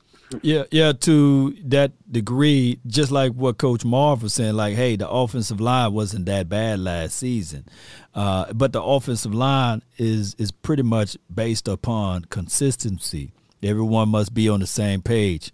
Like I said, we can have we can have the Hulk and Superman on this offensive line, but if those guys are not beating from the same uh, drum or, or not on the same page, is a better way to say it then then they won't do anything that's spectacular. Uh, so this I offensive line played too much around about- with it. Yep. They're talking about Garrett. You know, he he, he coaches Kellen coaches like Garrett or Mm-hmm. like Linehan. I don't think he coaches like Linehan or Garrett. I don't think he comes from. I think he's more like Boise State, and he's run passing, passing, he, and he's thinking about you know passing. You know, Put put it like this: or- it, it, in the last but in the last three years, what do we do different on offense no, nothing. since 2016? What we what And do we do what? Different? always starts off where he's he's motioning and he's doing different things. In the beginning of the year, it starts looking like pretty cool, and then mid mid season, he doesn't motion anymore. He doesn't go over. Um, he doesn't change, you know, change sets or tight ends moving over to the other side, or Mhm. no one's motioning anymore. It's just a straight up running play, and it makes. And you know what? I, I could, um, I mean, I could see it a mile away. Well, everybody could see it a mile away that when Zeke is going to get the ball. Yep. They know when Zeke is going to get the ball. So I don't know. I just I think that Zeke doesn't look as good, and everybody keeps talking about Zeke like if like getting a thousand yards is not. I think getting a thousand yards in the Cowboys is a hard thing to do. Yeah, you're right. So um, we'll find out, man. I appreciate you for calling in, though, man. All the way from Ecuador, right? Ecuador. Yeah, Yeah, I appreciate you, man. I, I appreciate you for calling in. Thank you so much, bro. Okay. Just wanted to know what you thought about it. Yeah, that, that's what I, that's what I thought of it, man. Appreciate it, man. Uh, good call from him, all the way from Ecuador, man. Uh, and I, I love the fact that we got people all over the globe, and he's right.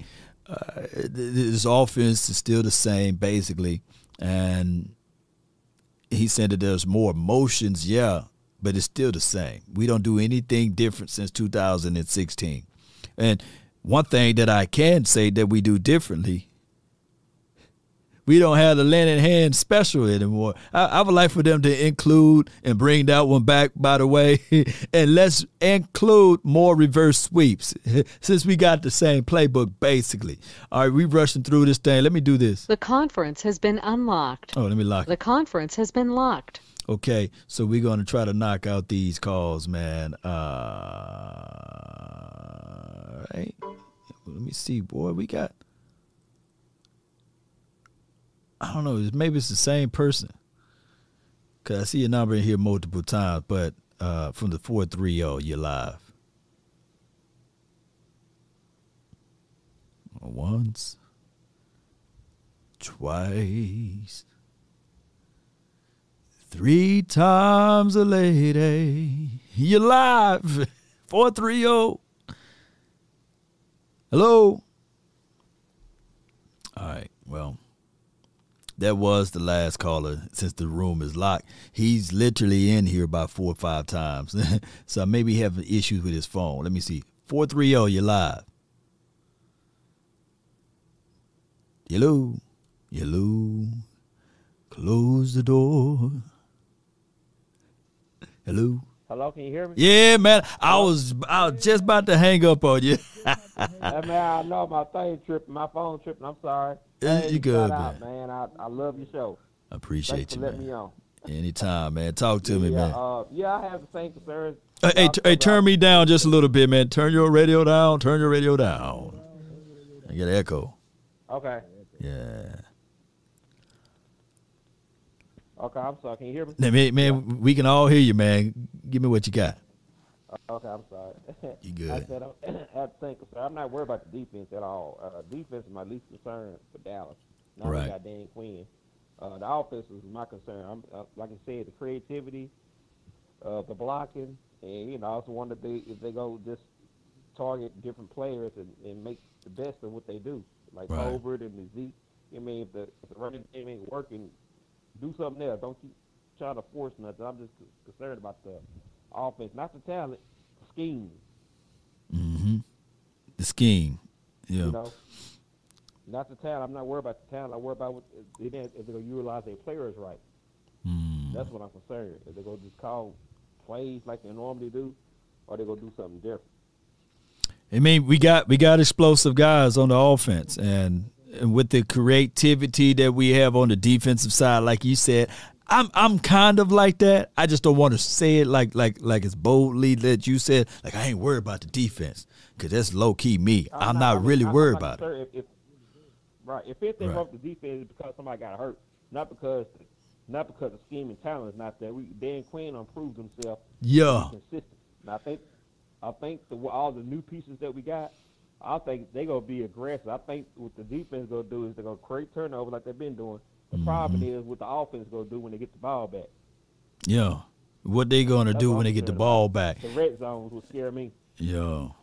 Yeah, and that's that's what I'm uh, trying to figure out with this offense. Last season, I literally said it's going to be the offense to carry the defense, right, for the first few half of the season games or what have you, which that literally happened. and now this season, I'm looking for this defense to carry the offense.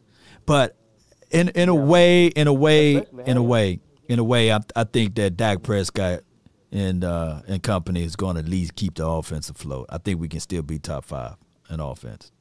Yeah, I, I wor- all thing I worry about the red zone is, is that they don't do common sense stuff. Is if you got a running back making fifty million dollars, or you got a good running back, why throwing should be your last solution. If you within 10, 10 yards, pound the mm-hmm. ball.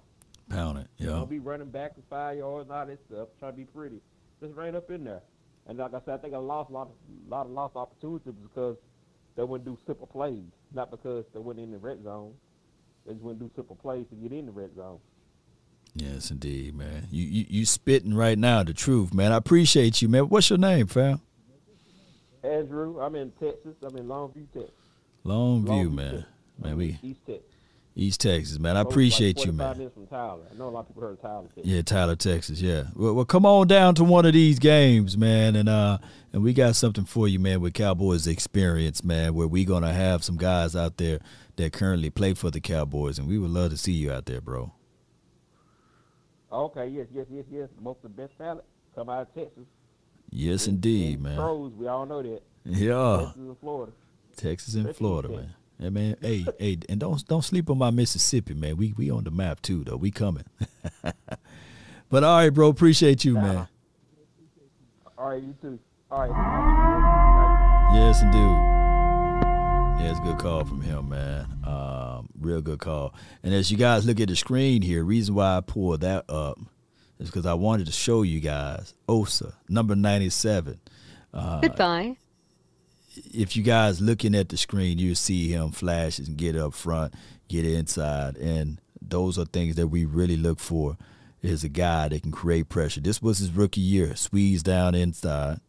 You see, uh, Jaylon Smith is there, and of course LVE. But Osa, pay attention to 97, man. The way he penetrate, get upfield, and make the quarterback pay for all of their indecipher indecipherment or indecisions there. And that's what we like to see. Hopefully going into year two, 97 will be even faster, playing down inside and getting off of his releases. So that's why I give my guy, uh, Dan Quinn, you know, the longitude and latitude because 97. Last year, his rookie season had three sacks. By the way, look how he created that pressure, forced his pass to be uh, arid throw. So, and, and then of course the boy running for his life. And a lot of people talked about, you know, uh, the aspect of this particular team that we facing. Oh man, they're gonna have a good offensive line. Well, we're gonna have a good defensive line. We we are. We really gonna have a good defensive line. Let's so I think he. I'm interested to see him block. He does a lot of things that I think are very useful, and the same thing with the defensive tackle from Arkansas, who might bring them a little edge and some quickness and nastiness in the middle of the defensive line. Uh, and then some of the some of the other ones you're going to have to wait and see when they get in in drills. But there's some of these rookie free agents. Bell, the safety, is is one, and um, whoever number forty is. I haven't learned all of that yet, but that's what this time of year is for. Bell's Bell's forty one, and um, and the receiver. Hey, if he said number forty, that's my guy Thomas. Wanye. Look, Wanye Thomas. Y'all remember? Y'all remember that name? Wanye Thomas. If he's saying if he's talking about number forty, this is Brad Sham, uh, uh, Hall of Famer Brad Sham. At this point, let's listen to more of what he had to say. Uh, from uh, Western Illinois, number three, Houston. I would keep an eye on him. Dennis. Those are the things that you you go with an open mind when OTAs start. Keep in mind, we are allowed to watch one out of every three days of three of the four weeks of OTAs. But those are the things you go to look and try to find out about, and then you you have a little better understanding about what to watch for when training camp starts. Uh, you, mentioned the tight end. You know, is is is he the type of guy that could make them, you know, hold off on giving an extension to Schultz? That's some, not maybe not right now, but you know, as the season goes on, if, if, Dalton doesn't have a contract. Asked that because I was I was trying to ask some questions yesterday, uh, exactly along that line, wondering if uh, they would maybe think, let's see, okay, we see what we have, let's see how he develops.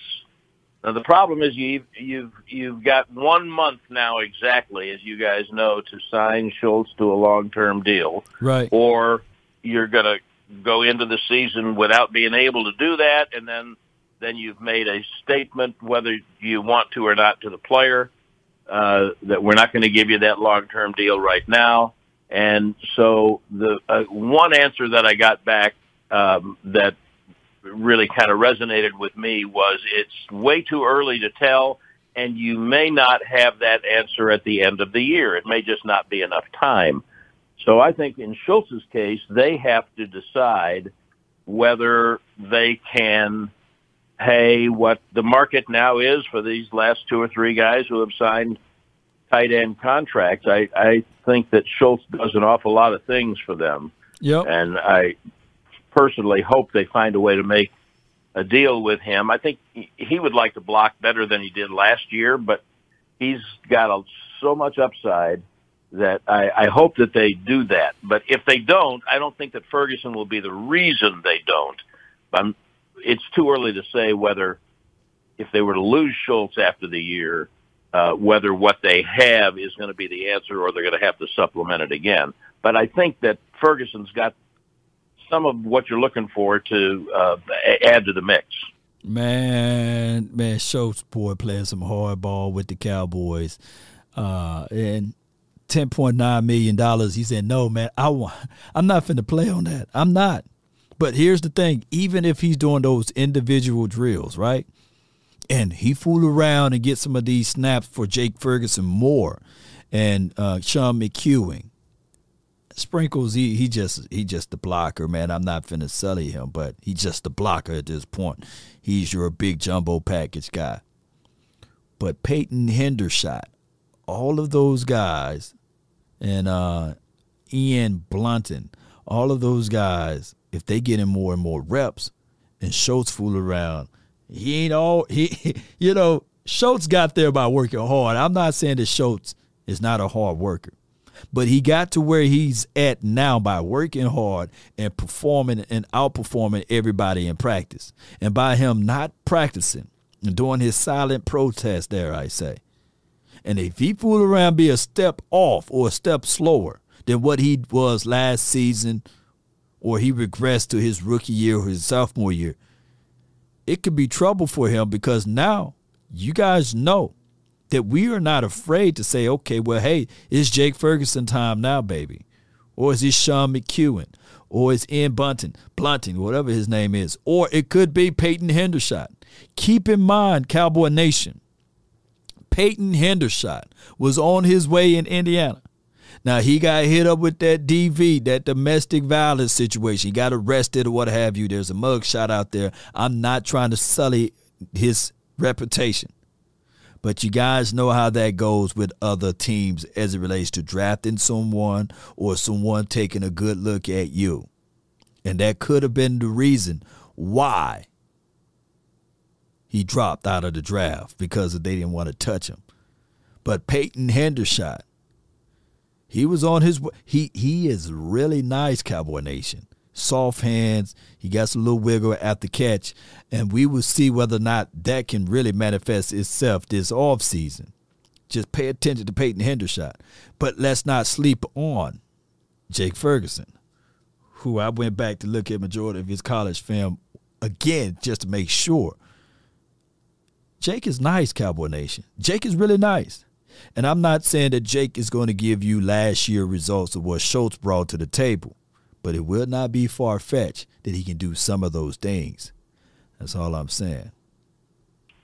Brad Sham, voice of the boys, here on Shan and RJ via the Diamond Factory hotline. Uh, the two big offensive storylines this week Tony Pollard moving around, Dak leaner Dak Prescott being unleashed to use his legs more versus last year. Uh, how do you feel about those two issues, Brad? Really, you know, Pollard's usage versus Zeke, who you know is now much maligned in the Metroplex, and then Dak using his legs more than last year.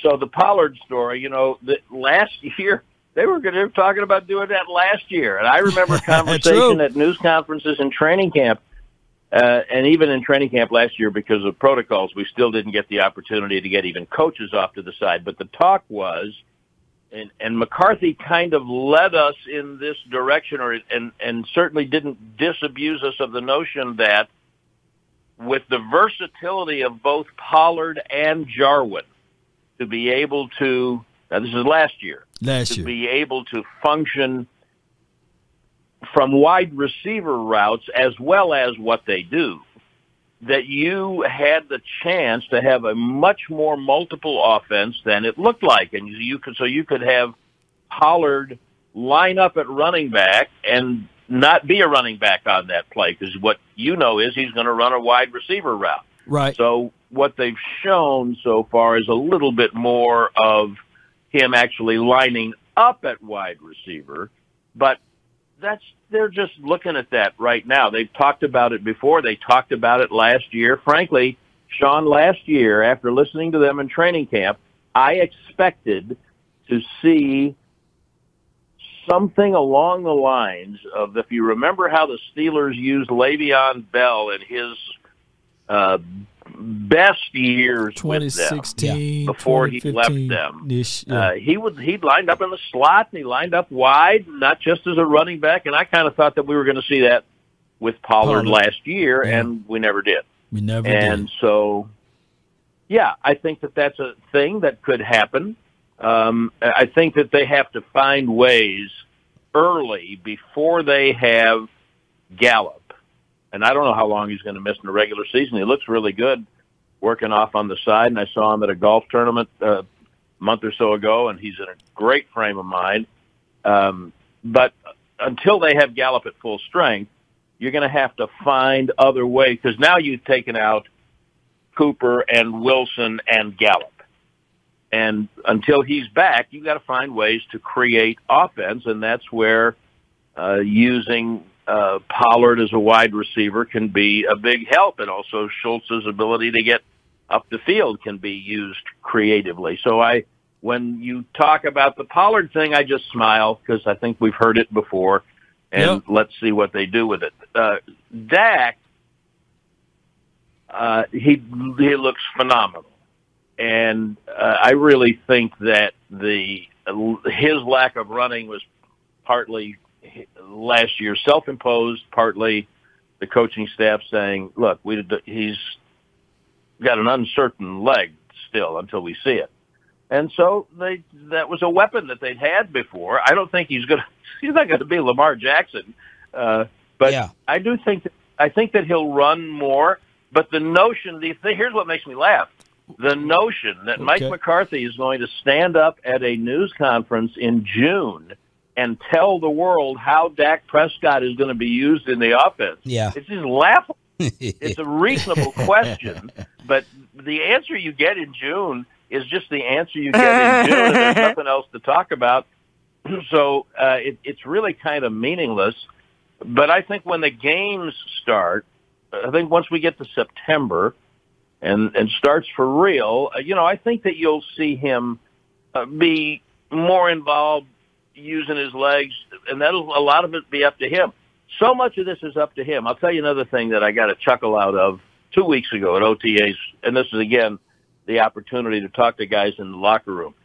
They were, you know, there was all the talk about how they they've got to use uh, both Lamb and Pollard more than they did last year. They got to get the ball to them. Big fact. And when there weren't a lot of people around, I uh, I said to him, you know, when Witten was a rookie, Parcells used to say, "We've got to find a way to get the ball to Witten."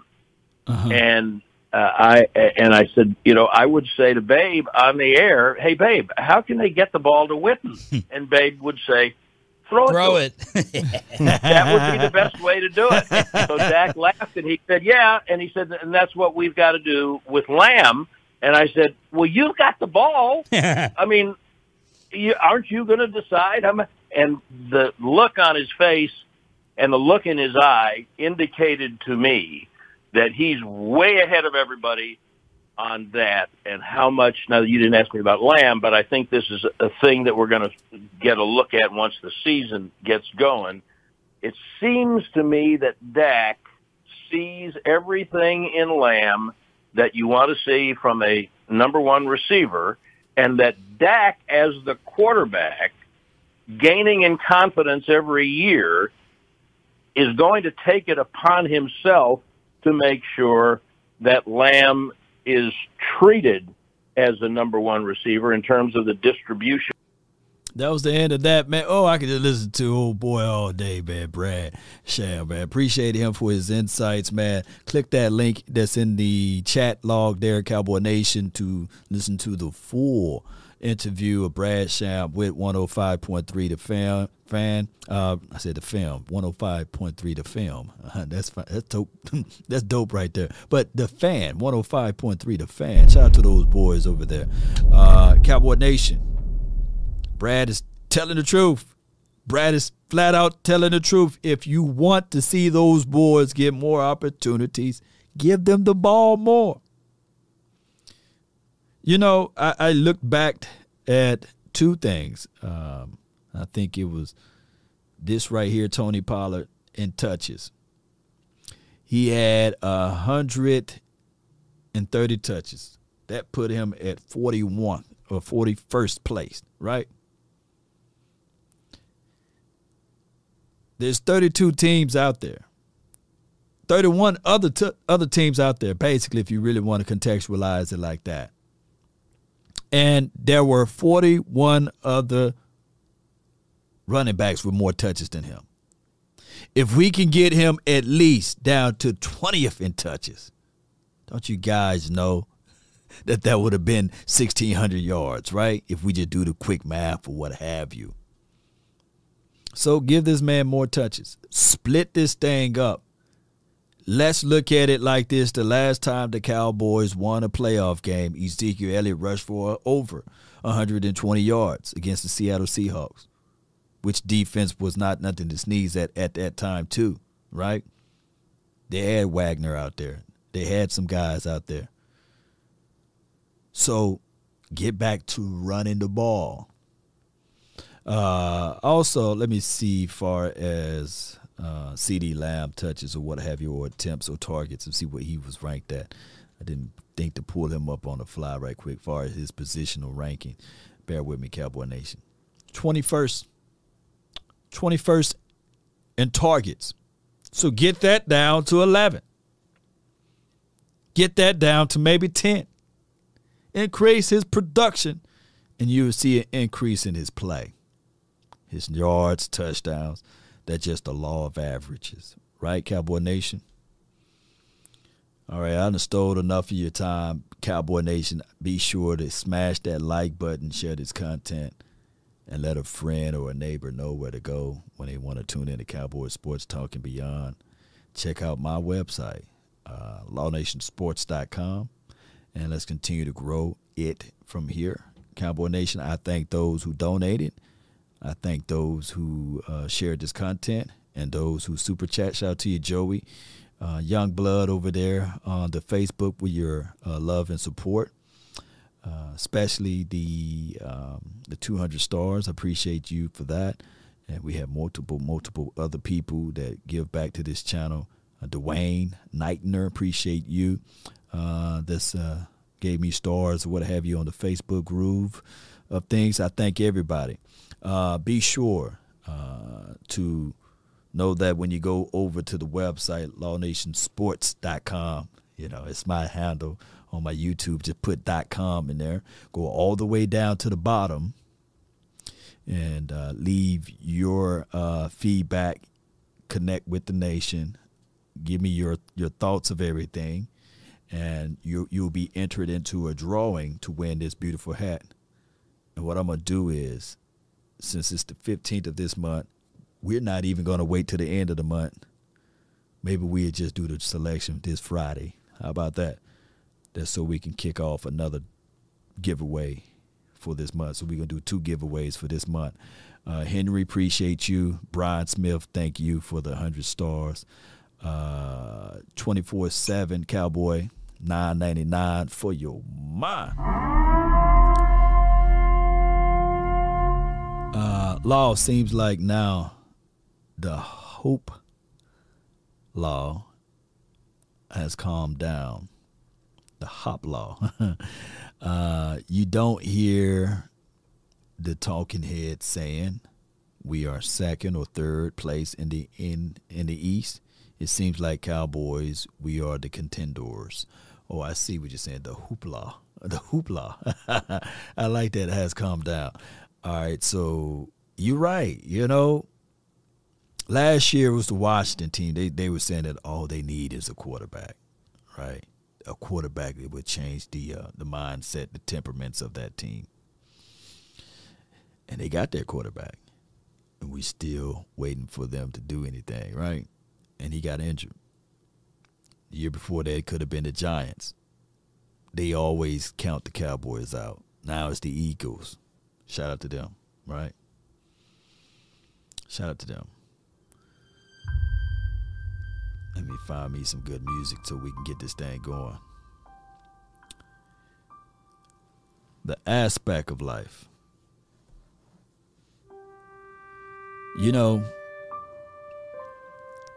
we live this this moment right now to understand that even in this mount of time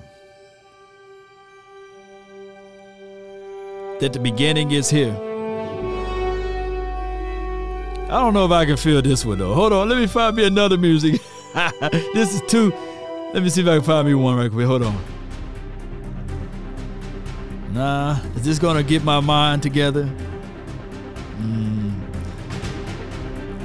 I like this one. Nah, let me see if I can find me another one. Yeah, it's like the. I don't know if I can get off on this one. Oh yeah. I can get this one a little bit. Oh yeah. Oh yeah. Now this now this the type of music I need right here. Oh yeah. My bad if I destroyed your ears, man.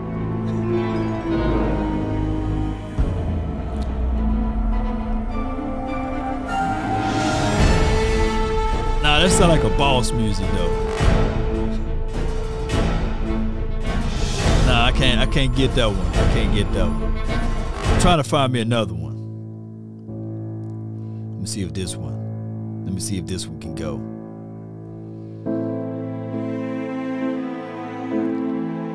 That sound like sad music though.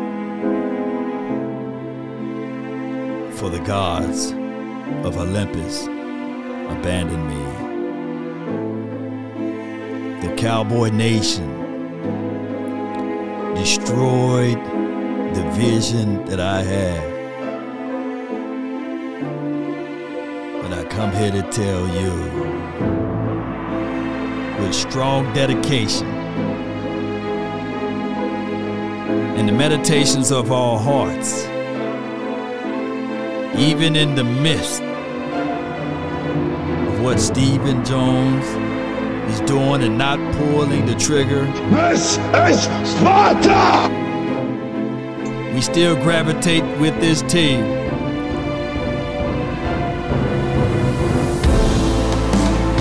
I like that one, you know, I like that one. But it still ain't it, it still ain't it. I can't I can't get off on that one. Let's see what this, let's see what this one is. Uh I love y'all man so much. Let me see if I can get this one though. Let me see how that one go.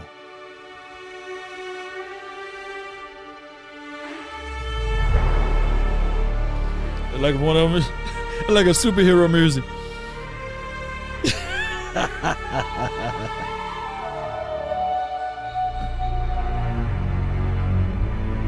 the villain is coming through.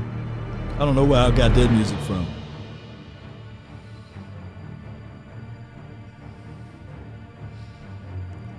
I know what I can do. I know what I know what I can do. I'm gonna go old school on y'all.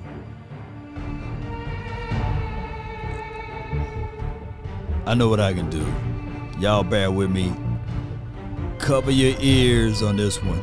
This like Game of Thrones type of beat right there. Nah, nah, nah, nah, nah, nah, nah, nah, nah. Let me, let me, let me go old school on y'all right quick. Uh-huh. Uh, I think this one did. Cover your ears. I know that was loud. Oh. Who remember that one?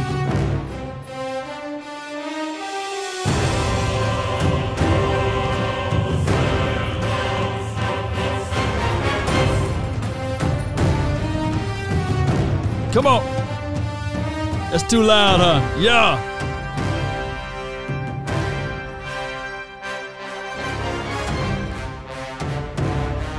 Come on.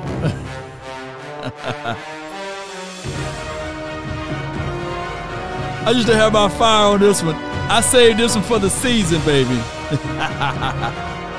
yeah.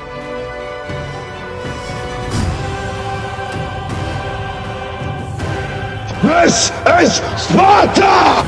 Are you not entertained? Come on, baby. Are you not entertained? Come on, baby. They say, Law, you crazy. They say, Law, this team ain't going nowhere. They said, Law, it's been 27 years. They said, Law. This is Sparta! Come on, baby. I'm crazy, baby. No, God! Come on. Hey, some other people. Finish him! Ah. It's- it- I'm letting it, I'm letting it get into me first. I gotta let I gotta let my third eye open up. I gotta let it open Steve! up, baby. Come back, Steve! You merely adopted the dark. I was born in it. Want the truth? You can't handle the truth! Oh, you think darkness is your ally? Come on.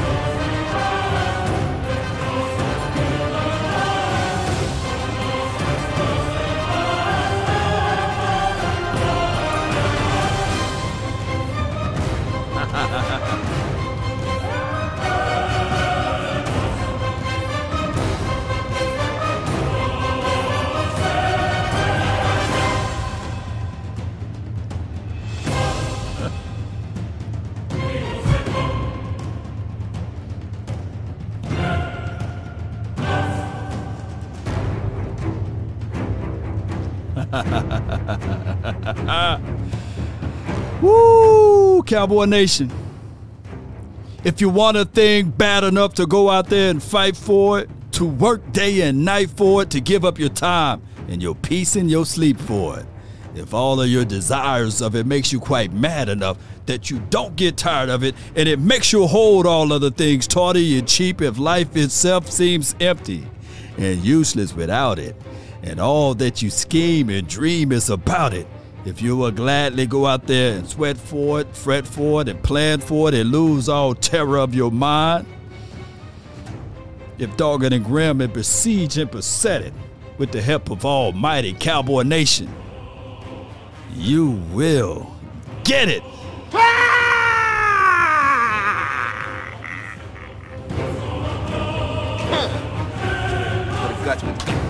Dropped. Yeah.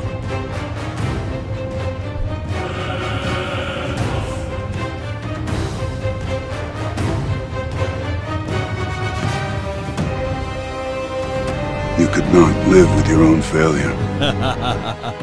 Let's go, baby!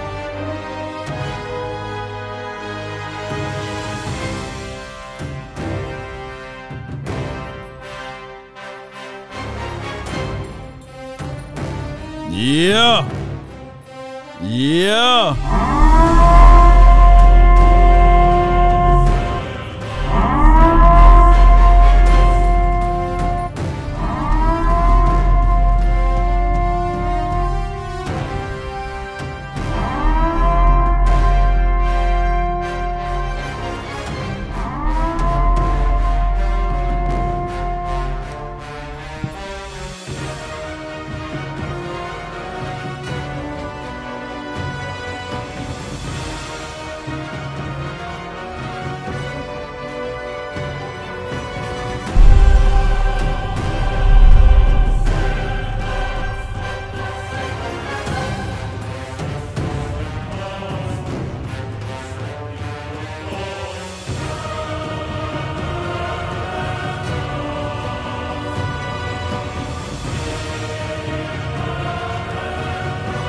Baby.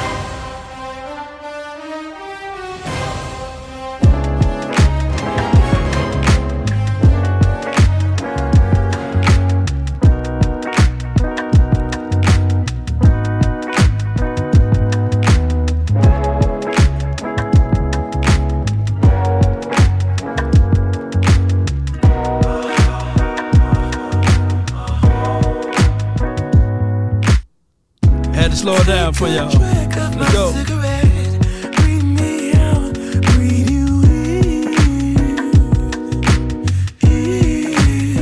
Yeah. Slow it down just a little bit. And you.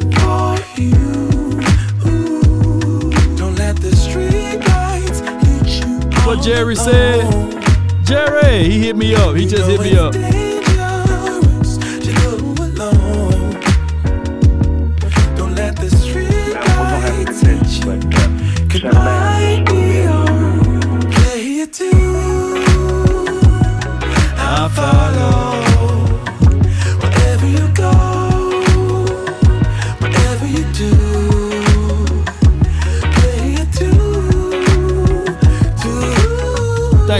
Soul Nation 24 7. You can't handle the truth. Seven more and another one. And another. And another one. I think you were the one love. Seven wonders all in one. All the haters, do me a favor. Lean forward just a little bit. Don't let the street yep alone. Street lights hitting you. You know it's dangerous to go alone. Come on. Don't let the street lights hit you. Could I be okay here too? If it's your birthday this month, happy birthday to you. Wherever you go, whatever you do. Watching at this point and you have not smashed that like button, paper crane can fly, shame. Then forever doesn't feel that far. So far, so far. If a paper crane can fly, then forever doesn't feel that far. So far, so far. If a paper crane can fly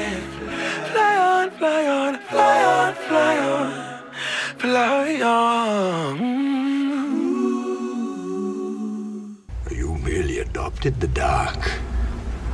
I was born in it.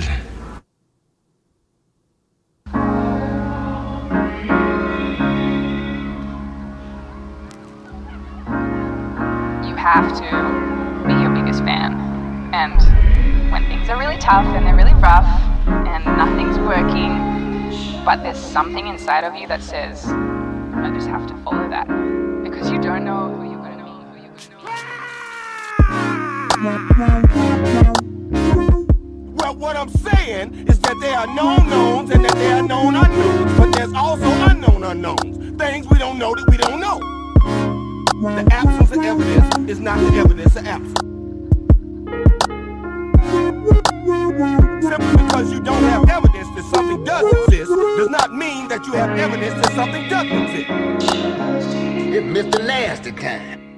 you understand the words I'm saying to you. Yeah. You think darkness is your ally? So the cocaine's happening. When does that crack